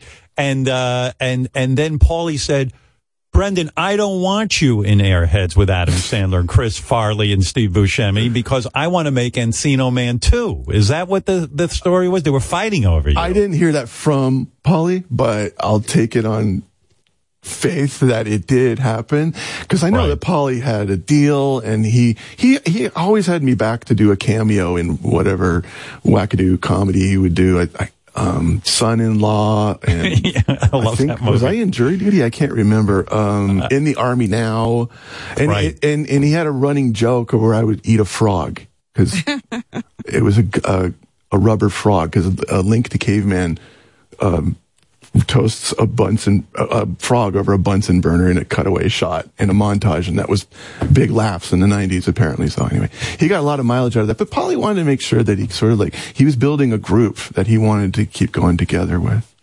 You know, uh, when I think about, you know, you running around in a loincloth in George in the jungle and stuff, and, and even the naked shower scene, your body, I mean, you were in physical shape when you were a young actor starting out. Were you hitting the gym almost uh, every day? And I mean, how important? No? Was it just what? what it, that was your natural body? No, You no, didn't no. have to- no. I've I've I've always been a tall drink of water. Um, I've never been like a real buff dude, but um, and I I came from Seattle. We were theater nerds. You know, we didn't work out. We didn't. We couldn't afford a piece of chicken. You know, we didn't get the protein on us. But I did. Yeah, I started. Uh, going to gyms when I moved to Los Angeles because it's kind of prerequisite. You know, the studio. Were you the type of guy? Were you the type of guy when you were young, before you became Brendan Fraser, the famous actor? Were you were you always hit on by women and um, and constantly? Uh, were you Men the too. guy? Men too. Were you the guy in high school that uh, just everyone wanted to know and, and and everyone wanted to be with? Um, no, I went to a boys' boarding school. It was a really Oh. competitive environment. It was kind of like the world of school ties, so I knew a lot about that. I so guys would hit on you at school. Uh, yeah, I, I I guess so. But you're teenagers. You don't know. You're just like horny for anything. You know. Guys, teachers, everyone was coming on you. Endless. hole in a tree, whatever. You know, no, because I mean, let's face it, to become a leading man the way you did, and then movie after movie after movie, and getting back to this concept, you go out to Hollywood, a complete unknown, and within weeks you're in movies. Is unheard of, Brendan. It's just crazy that you know suddenly you're in Encino Man, suddenly you're in School Ties, suddenly you're in yeah, George of the Jungle, this one, that one. The, you know, I mean, it's just. Did you ever see the film Being There? Of course, Jerzy Kosinski. Do you uh, remember being at- there? I remember do the book too. Do you remember at the end when um, Chauncey Gardiner walks on water and he takes his umbrella and he pokes it in the water? Yep. And he pulls it out and he kind of goes, huh, well, look at that. It's water. But he didn't know you can't walk on water. But that doesn't mean that he couldn't walk on water. He just didn't know that you're not supposed to be able to. So what you don't know can't hurt you. So I say that because in a way I felt like that too. I didn't know that you're not supposed to be able to show up here and, you know, have what you just said happen very suddenly and quickly. It's just kind of what I went along with. Did an agent ever say to you, you know, Brendan, I don't want to burst your bubble here, but it, it, it, this doesn't happen. We, there's no one in show business that has this kind of rise and, and gets this many movies right in a row, you know? No, the agents didn't do that early on. No, they they were pretty protective of clients. You know, they were that that that was that was an accomplishment of theirs, you know, in many ways. But there were others who let me know that, mostly journalists, and right, you know, right, and fellow actors and, and stuff like that, right? Yeah, I mean, I would imagine fellow actors that you would meet would say, "Who the fuck is this guy?" Getting all of these roles. that's that's that's part of the um the alchemy of being an actor that everyone that people don't really talk about that much but i think it's important maybe we could for a moment because we all we all want to belong and to be an actor is to want and want and want again you know being really being pretty selfish. And to to to do your job you have to have that need to fulfill and things are going to get in the way obstacles and what are your tactics to get what you need. I mean that's the job basically right there. And when we see one another in work that we want to do and think hey i could do that. I want to do that. Why is it that person instead of me I mean, there's cynical answers to it, like, well, get a better agent, or you know, um, I don't know, be better at what you do.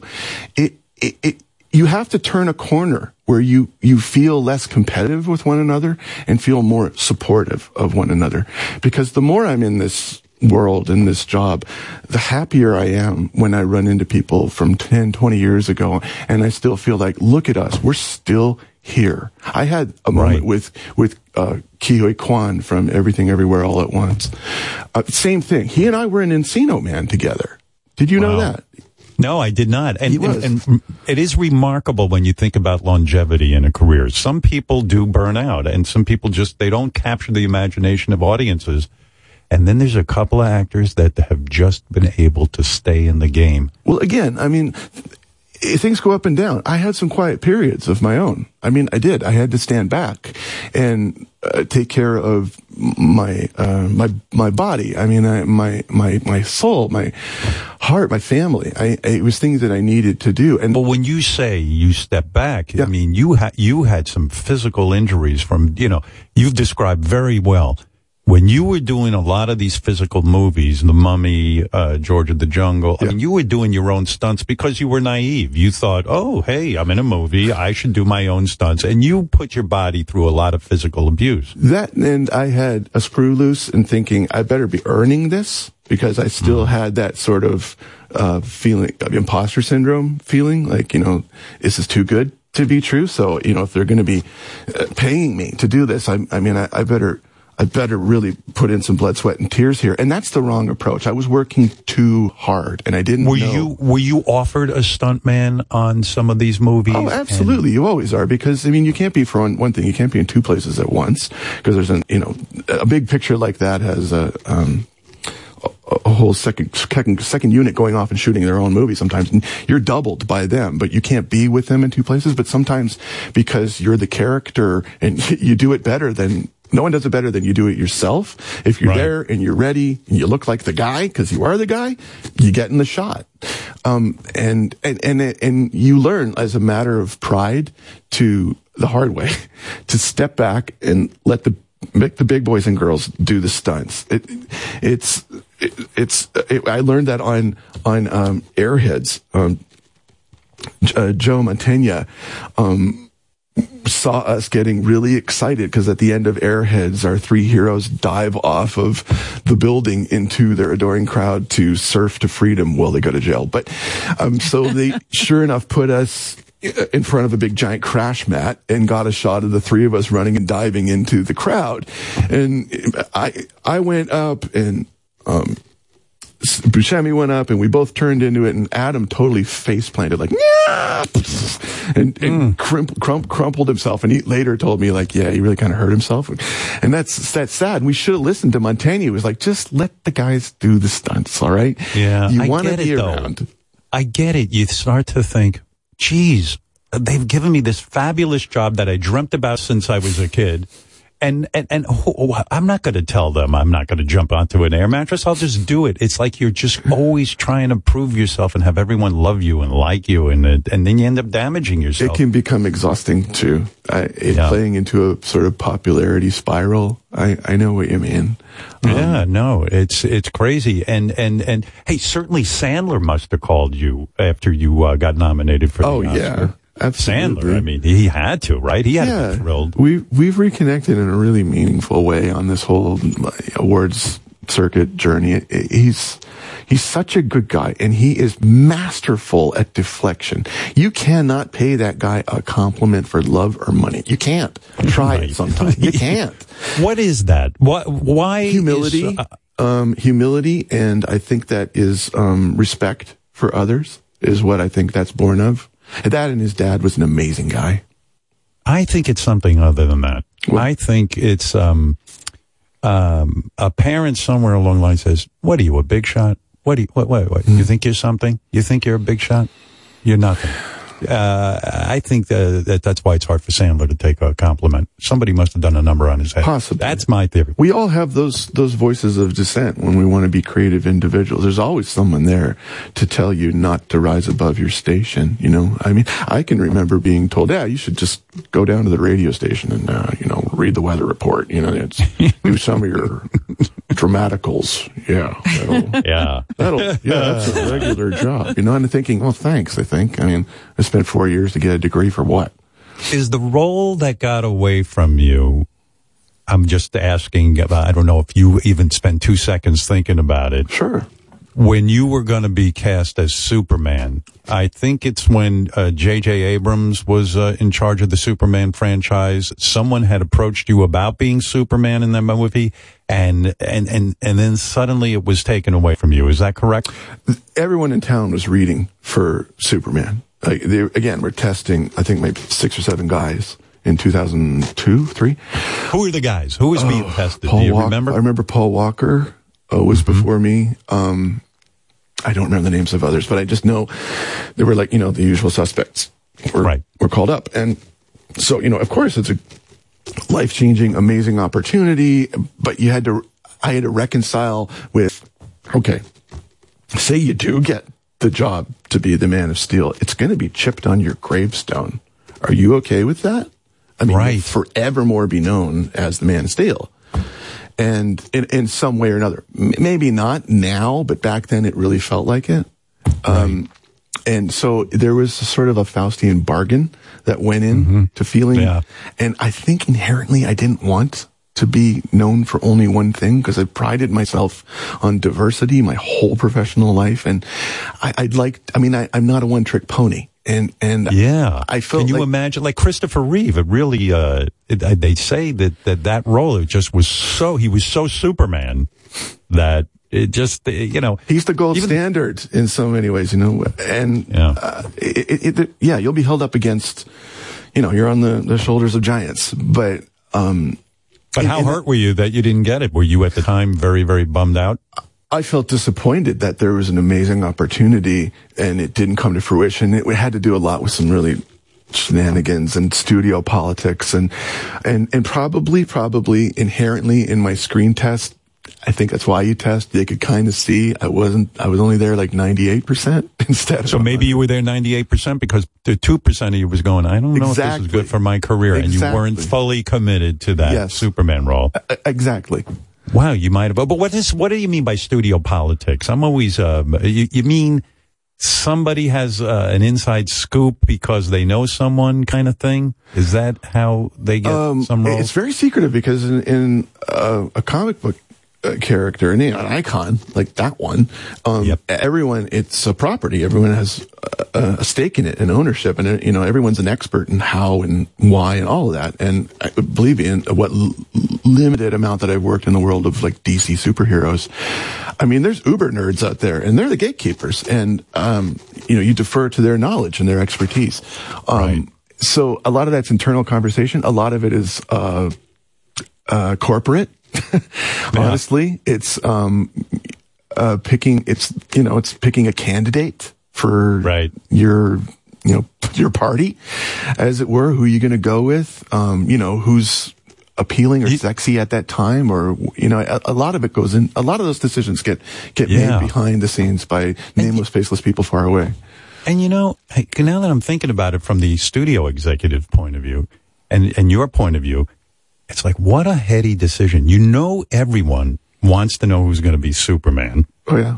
It seems in everyone's mind the movie will be a slam dunk because everyone wants to go see a Superman movie. Yeah. I would think the pressure also of being an actor in a franchise like that, and where they come in and say, okay, you'll be Superman. I would shit my pants if the movie tanked. I really would. I, I mean, I mean, what a pressure to be Superman and then have, and then have everyone say, it didn't make money. Yeah. And it's Brendan Fraser's uh, fault. I mean, you know. Oh, don't worry. There's a success has many fathers. right. Failure is a bastard. right, right, right, right. When, when the mummy makes 450 something million dollars, yeah, not so much for Brendan. No, everybody else uh, that knew what was happening. It, it's so crazy. Um, I know you were supposed to be in Batgirl. I guess that project went away, but you Oh, I gonna- did. I was in Batgirl. I we shot that entirely. Um, What, what, where is it? It's in a vault somewhere. In the dumpster. Why? Why is it? What do you know about this this Batgirl? What? Why is it in it? You shot it? Yes. With you Leslie played the villain uh, Firefly. Yeah, yeah. It, it seemed like a good movie to you. I mean, from what you saw, It was great. Uh, They shot. Uh, Dylan Bilal did the um, the cop movies, um, Bad Boys movies, are really good at blowing shit up, and they love doing it. You know, like right. practical fire effects, making stuff go bang. They're all over it. And so Firefly was right in their wheelhouse. So and Gotham um, never looked better cast as um, as Glasgow, Scotland. You know, it's decaying and just gorgeous, and, and it looks like it's Gotham City. You know, it's perfect. It's perfectly cast as you believe it, no matter where you look into town, if you light it the right way. Um, and yeah, we look. It was a story about a guy who uh, had uh, been in the service, and he um, had his benefits were cut and he's very angry with the system and what else is he going to do but burn it to the ground that's all you need to know super villain right there so you've got some sympathy to them you've also got some humanity to him and on top of that a screw loose because you know he's a bad guy but is he really like all the best bad guys you kind of like him a little bit Yes. That that was this role. And great role. It was a yes, on paper, very very good. I relished this part. It was great fun. I really and you it. shot the whole movie, and they never put out Batgirl. Correct. why, why would his studio, uh, Brendan explain the business to me? Why would his studio put that kind of money? I imagine Batgirl costs a lot of money to make. Why would they just not put it some put it online or? I mean, you know, do something with what what what is the problem? It was made during the time of COVID, and it was formatted for a streaming service on HBO Max. Okay. And that's all it was conceived of and shot, and it was meant to live, you know, on cable, essentially. Um, and again, for reasons like way above my station, uh, the executives changed regimes, and the new one showed up and said, uh, "We we got some debt to write down. Where can we um, conserve money as a company?" And sadly, Batgirl became the canary in the coal mine with regard to streaming service uh, Do content. you think it'll ever be seen? Have you seen the Possibly. actual? Have you I've seen not, the film? No, no, I've not. No, no. I have I have friends and coworkers and, and associates who've seen it. And they they all say really good things about it. But the thing about it was is it was screened in a garden variety test screening. It was a director's cut, first cut. It Hmm. it wasn't finished. I mean, I don't know about you, but I don't eat half baked cake. I don't want to see something that's not ready yet. And the sad thing is, is that I don't. This, I don't know if it was judged on the merit. It wasn't shown in the best light that it could have had been. Um, I mean, yes, once you give a film to the people in the world, yeah, it's op- it's open season to criticize it or praise it or whatever you want. But this didn't even really get a fair shake, and and that's you know that's disappointing for obvious reasons, but moreover because little girls um, are going to have to wait longer now before they can see a, a Batgirl who they can identify that says, "Hey, she looks just like me too." Right. In Leslie Grace, and Yeah, and, yeah. and she was wonderful. Oh gosh, she was good, really terrific. She's a firecracker. Like like dynamite comes in small packages for a reason. Like she's a dynamo. Wow, I just I, I I so don't understand the movie business and and and not releasing that. I mean, unless they were Well, it's very simple. Is it going to make money? Is it not? You know, it's almost like a flow chart. So, Hmm. and then those are those ones, and then there are ones like the whale, which are you do one for money, you do one for love, and right. You hope that maybe the two can meet in between sometimes, but uh, it's a two for you, one for me kind of pattern that I think I was on for quite a while there.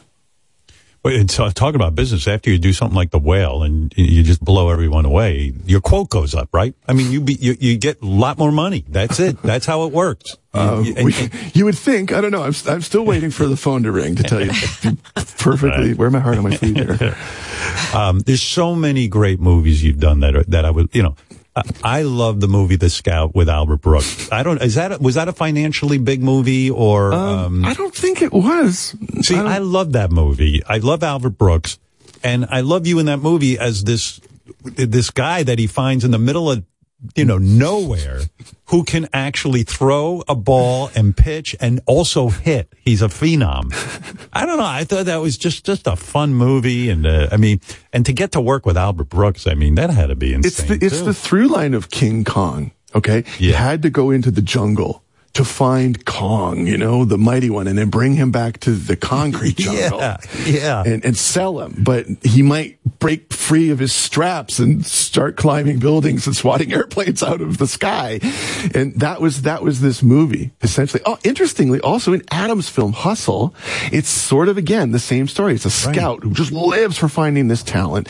And his Kong is Juancho, who he has to turn into a real player, has to own who he is, has to be obsessed with the sport. And there's this one scene that Adam plays with him where he's asking him, are you obsessed with, with basketball? And he's kind of indifferent. Yeah, yeah, I am. He's like, you need to be. Otherwise get out because there's 58 guys waiting for your place in line. Absolutely. Being a leading man, and I'm talking about when you're a young guy, did, did you fear for your face? In other words, everything in movies is a close up.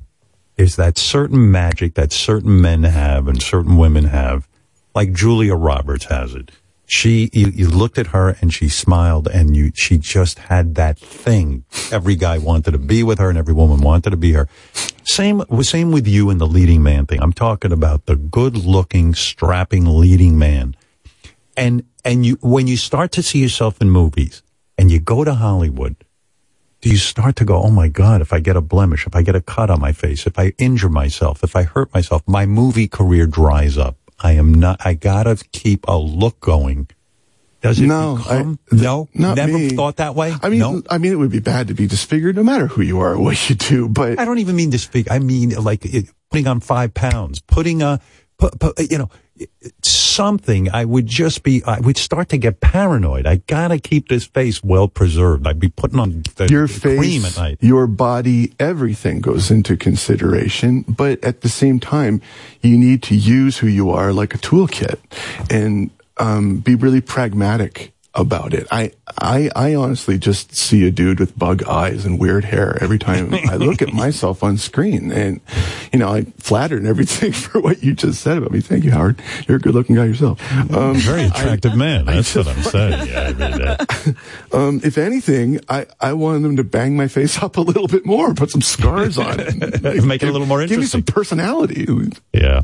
You know what's also funny when I read about you? You know, when you started, you, as you say, you were a theater nerd. You were, you know, with a lot of theater actors, and then you go to Hollywood and you start making movies one right after another, and then your your little um, theater friends start in with you. Oh, you're selling out. Oh yeah, you're such a sellout. I You're heard that. Fucking sellout. I heard that. because you're now doing those horrible movies. Yeah. You've got, you know, you should be a theater actor. It's jealousy, isn't it? There's a lot of jealousy. I, I think that there's a lot of coveting that goes on, but hopefully we all evolve past that and the college associates and, and, you know, other people in your life.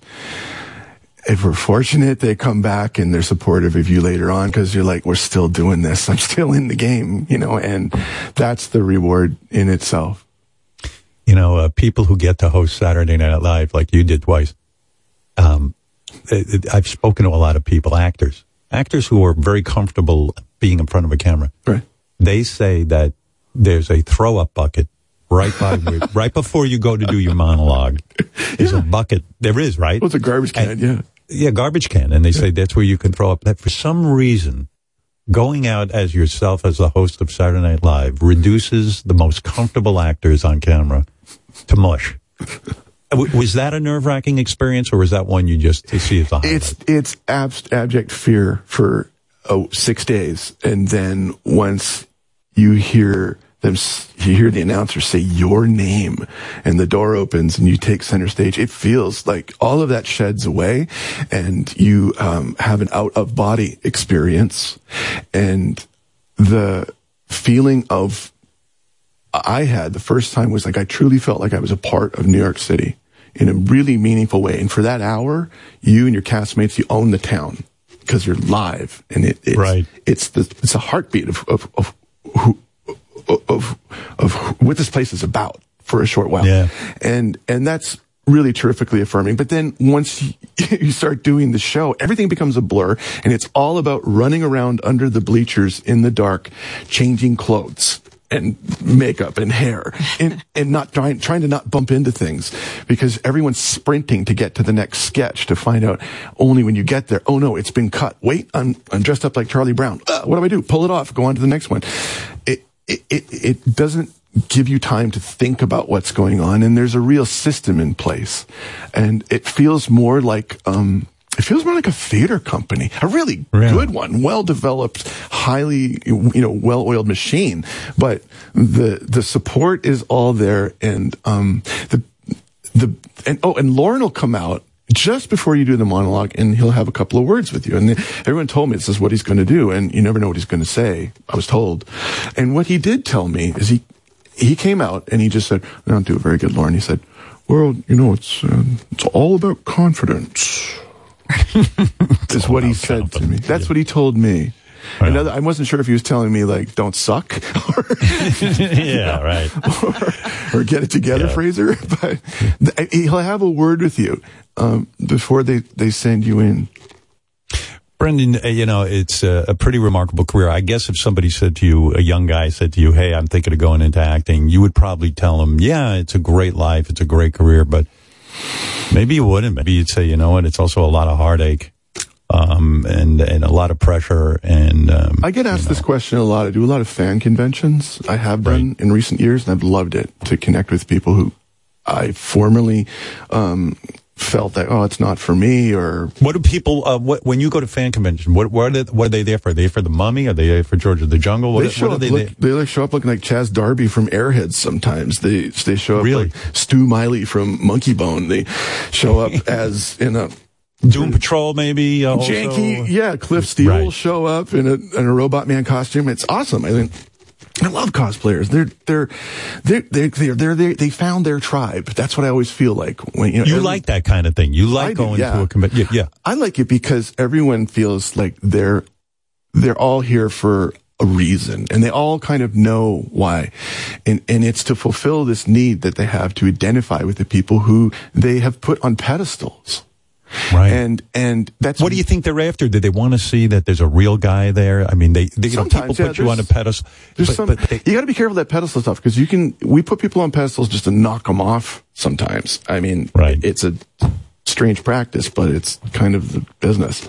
And then you climb back up again if you're so lucky. But yeah, there are those who show up who kind of want to poke you a little bit and see where the seams are and see, you know, are you for real? Are you? Oh no, like you, you pass the litmus test of okay, no, he's a cool guy. That's all right. I'll, I'll continue liking him. Or there's some people that show up and they have their partner with them and, and they go, I'm here because of her. And, and you can, I just get the feeling that there's, there's been an argument at home over me. so I, I try and be real diplomatic about it, you know. Um, and, and otherwise there's just people who are really, uh, for whatever their personal reasons are, they're really, fulfilled or happy just to make your acquaintance, if only for a few moments. And I find that really gratifying and affirming. And sometimes there are uh, those also who I can clock from across a convention um, room hall who I can tell right away. on that that he's on the spectrum. You know, I can you know that there's somebody who needs a little more love, a little more time because they're autistic or they have Asperger's. Right. And this is their world. This is where they belong. And um, no matter all of the noise surrounding the hysteria that goes into the whole um, celebrity bullshit, I always, always um, stop a train to have a moment with them because my oldest son is autistic. Right. And I know, I know how meaningful it is to their families and to them. And, um, it's, I'm sorry. it means a lot to, to feel like you can gratify someone just, just simply by showing up. it means a lot it seems like there is so so many people who have autistic uh, children. I, I, mean, I speak to a lot of people about this, and it is probably one of life's most difficult things as a parent because you worry your whole life. Will my kid be able to be independent? What happens after I die? Will my kid be okay?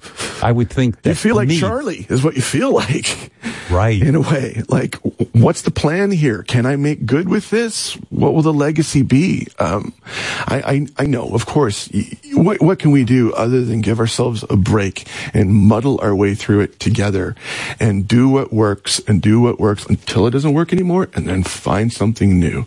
And yes, you will have to fight with school and yes, there will be weird people that you meet along the way who have a completely different agenda compared to what the purpose of sending a kid to a special needs school is. And you're going to encounter a lot of really colorful people and how you navigate that all comes down to, um, how much you know that everything's going to be okay. I mean, it is. But do you know that? Do you really know that? I mean, you don't. That No, of course you don't. You, you must believe in that. Is what I want to say. You, mu- you must believe that in spite of it, because when, when, when I when I found out that my kid has diagnosis two, like twenty two months, twenty four months, I should ask Afton again. I forget, but it was early on, and um, it, it, crestfallen to say the least.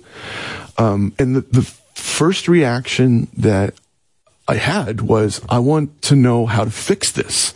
How do I, what's the cure? You know, like, you know, what does this mean? And, and at that time, I, I didn't, um, uh, I mean, you're just, you're just, you're just hit with a baseball bat in the back of the side of the head. You know, you don't, wh- what? This isn't the way it's supposed to turn out. And you blame yourself and you think, oh, my genealogy or I don't know, I smoked weed in college or like what, you know, you start blaming yourself over right. the reasons why. And the, it's like trying to get a straight answer out of a fucking leprechaun.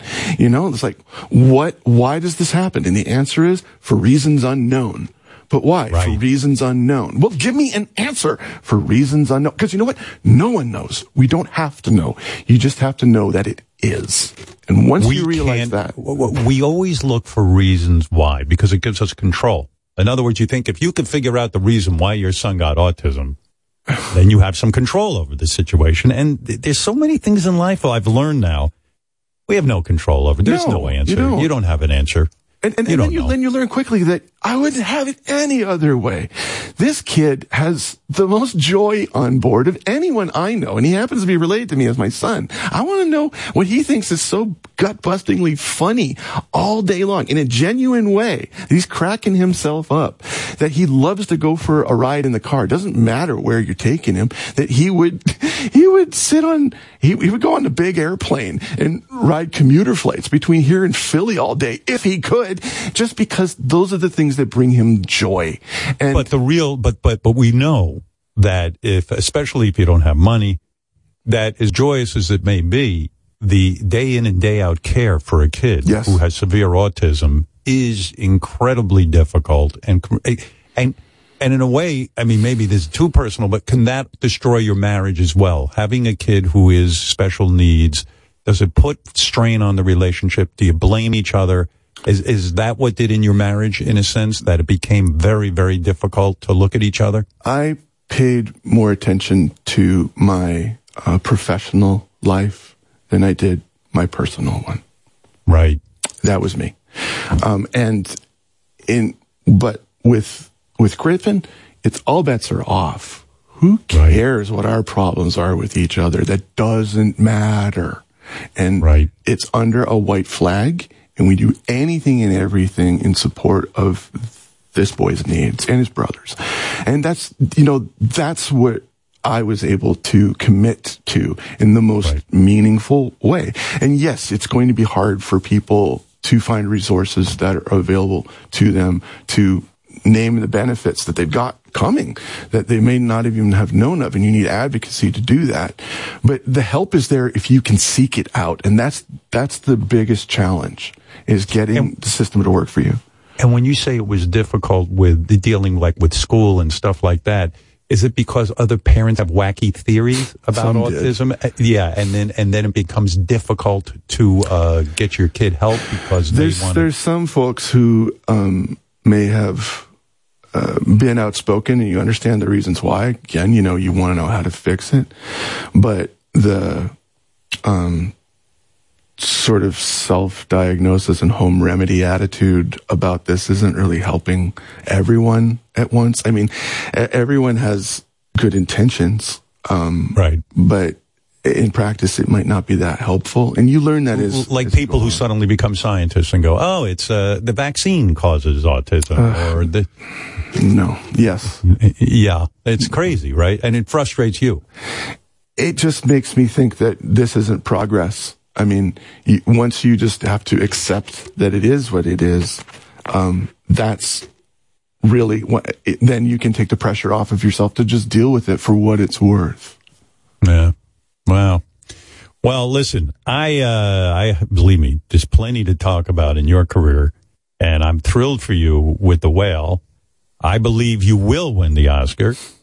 I believe you will go up there and forget your speech and then start winging it. That's what I believe, uh, based on our conversation. But hopefully, what you will rehearse. What are you rehearse. going to do if he doesn't win? Uh, I will be upset. I will because uh, listen, I I haven't seen all the movies, but my analysis says you're going to win. This was some performance. It was really your movie. Uh, you made the whole movie for God's sake. I mean, you're sitting in a room for a whole movie carrying on and uh, it's believable and it's moving. It's fantastic. You did it. Thank you. That's it. Let's get the award. Thanks, Howard. I mean, uh, that's the end of it. Enough with the campaigning and all the carrying on. I gotta say one more thing. Even the sound of that movie is like amazing. That was, um, Rob Simonsen is the, um, the, or, the, the musician orchestrator and he created that, um, overtone with uh, get this a 28 foot flute. He, oh, he found, a 28 yes, foot flute, like a ginormous didgeridoo like, kind of flute. That that's wow. like Ian Anderson territory. I mean, it's crazy. yeah, it's wild. That's Brenda, amazing. do you? Uh, uh, uh, maybe you've discussed this enough. I don't know, but um, uh, th- th- this whole controversy, not controversy, where you didn't get the Golden Globe Award. Uh, Austin Butler got it. Yeah, well because, deserved too. That was a oh, big win for him eh, you should have gotten it. Uh, but of course, I believe they didn't give it to you because you had this whole uh, a, a, really horrible thing happen to you with the head of the Golden Globes, and you said, "If I ever get a Golden Globe, I will not, I will not go." You stuck to your guns, and I admire that. You had a bad incident with this guy from the Golden Globes, and and uh, more than bad, he he wrecked you. You know, he he wrecked you, and and so, do you think, you know? In a way with the Golden Globes, I think it probably is calculated. They said, "Hey, Brendan Fraser's not going to show up to the Golden Globes, so let's give it to Austin Butler." In a way, in a way, I could believe that might have happened. Do you? Do you? Do you think so? That's one scenario, but it, it, yeah, it it crossed my mind. I, I wound myself. I, I, found myself wondering: Is this a cynical nomination? I, I I couldn't really tell because of my history with them, and that I still have yet to see the results of their reformation, or we all are still awaiting that, to tell you the truth. Um, and, but all that, you know, get it or don't get it doesn't matter. What does matter is that it would mean nothing to me. I don't want it. I didn't ask for to be considered even that that was presumed. And uh, I know that would displease many people for lots of reasons. But you don't whine it because you can't believe in an organization that didn't take action when you told them that you were uh, accosted by this guy who was the head of the uh, uh, uh, Golden Globes. And in other words, they didn't respond to your accusations or or your claims. And so you said, I want nothing to do with an organization like that. That's what I understand. Is Correct. that correct? Yes. Correct. Okay. Essentially, yes. Yeah, I get it. I get it. Uh, I mean, they needed me. I didn't need them because it wouldn't me- be meaningful to me. Do you really like? Where am where am I going to put that hood ornament? Like, yeah, like uh, you know, what would I do with it? I, I I can't. This is. I'm probably opening my mouth just to change feet here, so I'll take the mail on this later, I guess. But what I want to say is, it's my fight. No one else's. No one else's. It, it and I, in other words, you don't want what that you don't want Darren Aronofsky to be uh, blamed, or you don't want uh, you- wh- what what it, No, what, what, I by- what I mean is that um, I I don't need everyone to stand in solidarity with me. Um, you know, I, I it, it, th- their prerogative is theirs. I, their professional aims are met the way that they are. Just for my um, sense, should of- more actors have stood in solidarity with you? Uh, Um, maybe someone should have said, you know, Brendan Fraser was abused, uh, and he's never gotten an apology. That's appropriate, in your opinion, and, and, and others. Maybe some people should have stood up for you. Maybe, but you know, it, it would be a leap of faith for whoever that would be, and um, that's true. It, it would be a, ri- a calculated risk in a manner of speaking, and it could also be trivialized very easily by the cynical view of of this all. And um, I, honestly, I just I my mother didn't raise a hypocrite, and I didn't want to sit and feel like I I really don't know if I even want this. Um, Yeah, you would if you had won the Golden Globe. I doubt you would have felt good putting it in your living room. That's my point. And uh, right, and bringing it home and saying, "Oh, well, gee, now they like me," but Well, uh, they didn't. it, it would be meaningful if they wanted to make amends to um, issue an apology that made sense, that showed that they have done reforms, um, that uh, they share the uh, in uh, the, the investigation that they did into me and my family and my friends. I never saw the result of that report. They wouldn't give it to me. They said, no, it's ours. So whatever's in it, they don't want me to read it. And instead, I was given um, a press release that said it was a joke. So nothing to Yeah, look at. I mean- There's nothing to look at. Do you think they thought of it as a joke because you're a guy and you said, "Oh, another man sexually assaulted me, so therefore, oh, that can't be real. It's only you know only a woman could claim sexual assault, something like that." Uh, look, you're getting into territory right now that You don't know. I don't know, but I do know that in the last 20 years, and I kept their secret for 15 of those, in a tenuous agreement that I wouldn't have to encounter that individual at any of their functions, and they flatly denied that that was the agreement now. So, I mean, they have questionable practices that have been addressed extensively by the LA Times, et cetera, et cetera, et cetera. And I, I honestly I don't even really want to think about it that much because it's, it's not that important to me. And the good news is they, they did something important in that broadcast and it changed my thinking about them. And I'll tell you, they put Zelensky front and center. That's true. They let him have the stage. And that's a powerful statement and something that I can get behind and support. Good. Okay. Well, I'm standing with you, like it or not. I mean, uh, I'm gonna. I'm, why not? I. Uh, that's me, and I am hoping you win the Oscar. I am. I can't remember a more compelling and moving experience than watching you in The Whale. Um, man, what a great, uh, what a great role of a lifetime, and you nailed it. You nailed it. There's just, it's perfect. It's perfect. It's a great cast too. The woman who played your daughter is amazing. Yeah, she was great. That's Sadie Sink, who is incredible. I had a front row seat to watch this kid just win the game ball every day, Oh. every day. How many?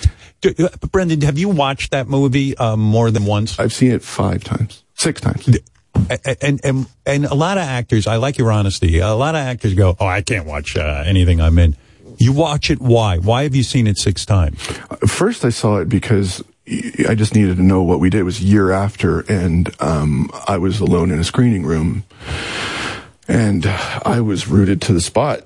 By the time the credits rolled, like many people feel, um, you need to uh, reevaluate a few things about what you formerly held as being important and, and unimportant. And none of that was lost on me. But at the same time, I felt like I was watching something that I should know more about because I'm the guy on the screen, but Right. I was seeing something entirely new. I mean, I lived the experience of it, but to see but, it. but when you watch it, when you watch it, do you get critical of it? Do you say, "Oh, I should have done this. I should have done that. I should." in this case, not with the No. whale. Not with the whale. No, I didn't. I think that because Darren. You don't second guess anything. I don't know. Darren's a damn good director, and he would get everything that he needed on on the day. And if he didn't, then he would wait. And that happened with me because I had a Mount Kilimanjaro in this movie. It's when uh, Charlie makes his plea to apologize to his daughter to actually say the words that he was unable to for having left her when she was such a little girl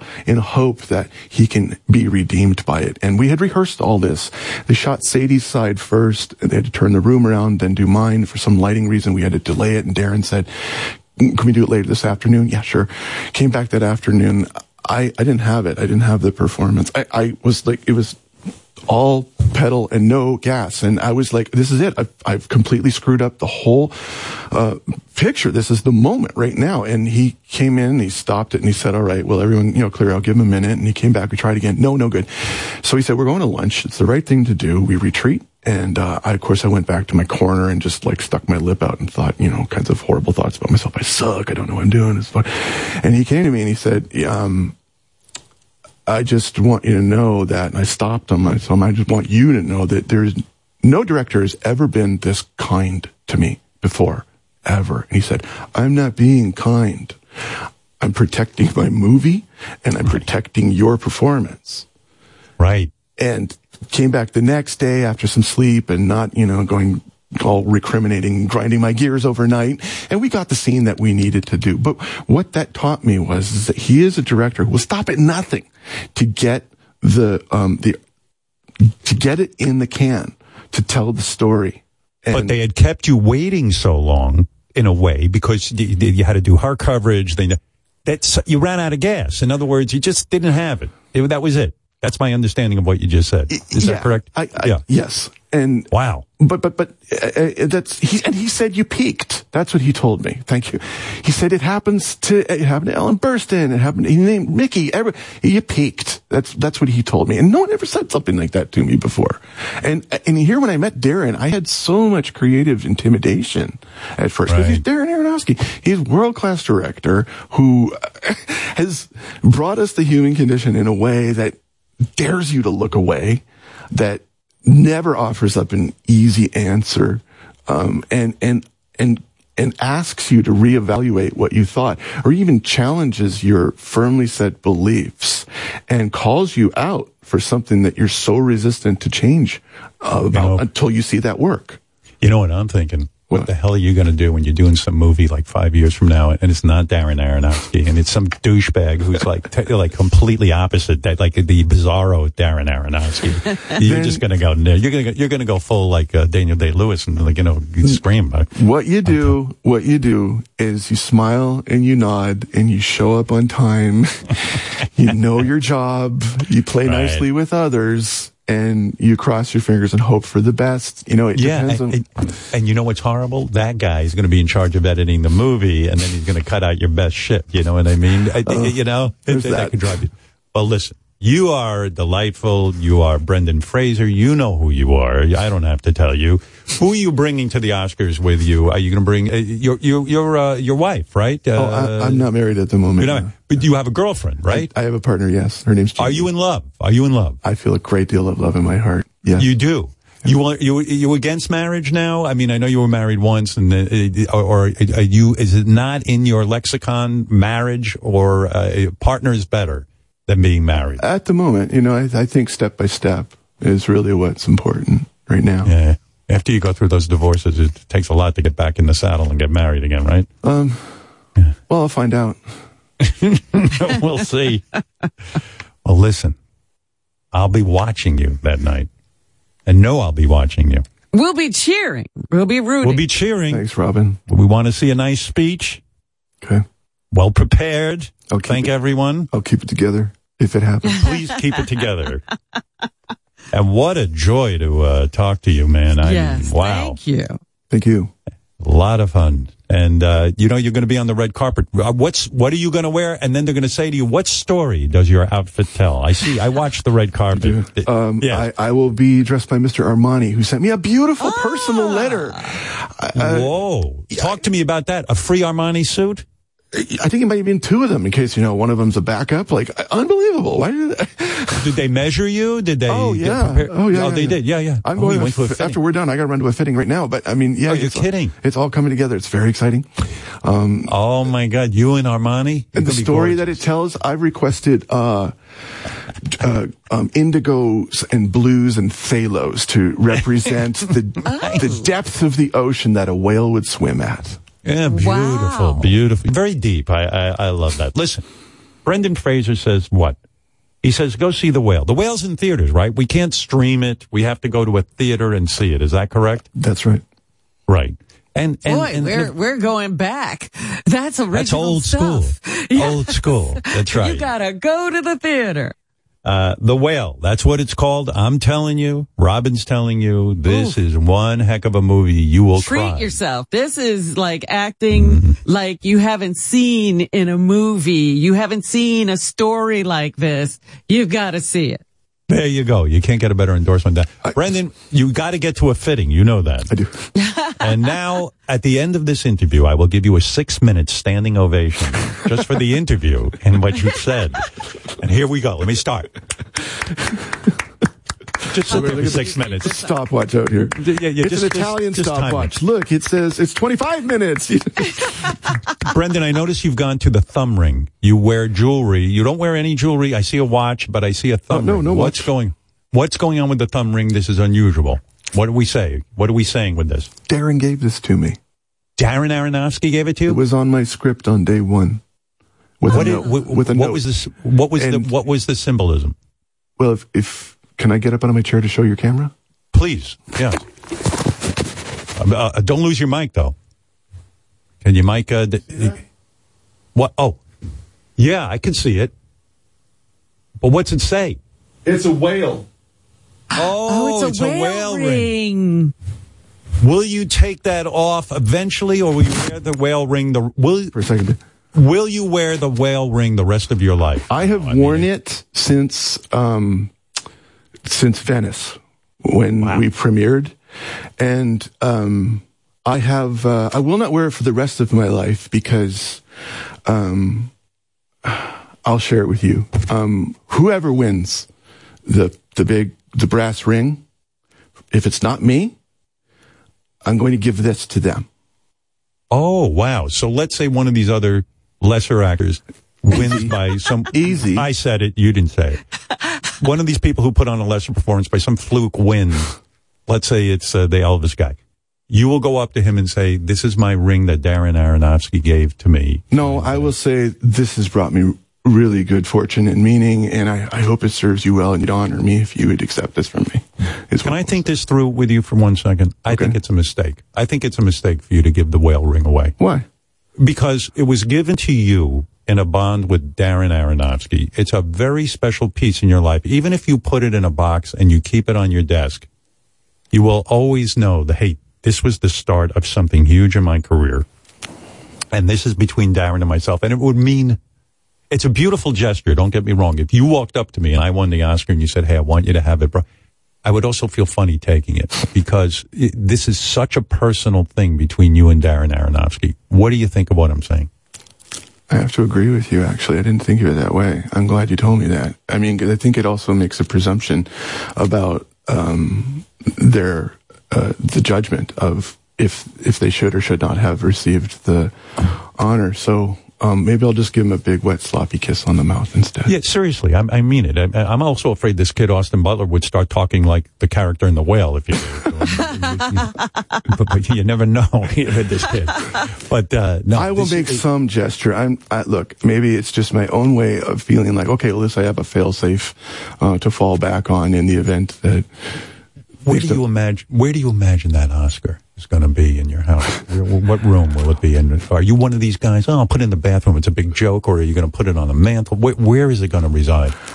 honestly, I'm gonna have to think about that. Right this instant, um, instance, uh, I, I there's a shelf Um, maybe I'll I'll put it on a shelf. Um, what shelf? Where is the shelf? Uh, it's uh, by the fireplace. Um, It is. Yeah, and I like uh, that. You know, I, I um, it's where all the other hood ornaments are that I've collected over the years. For you know, What do you got on that shelf? You uh, got what? the You got best a- uh, um, Pee Wee Bowling League, um, grade four. Where do you imagine? Where do you imagine that Oscar is going to be in your house? What room will it be in? Are you one of these guys? Oh, I'll put it in the bathroom. It's a big joke, or are you going to put it on the mantle? Where, where is it going to reside? honestly, I'm gonna have to think about that. Right this instant, um, instance, uh, I, I, there's a shelf.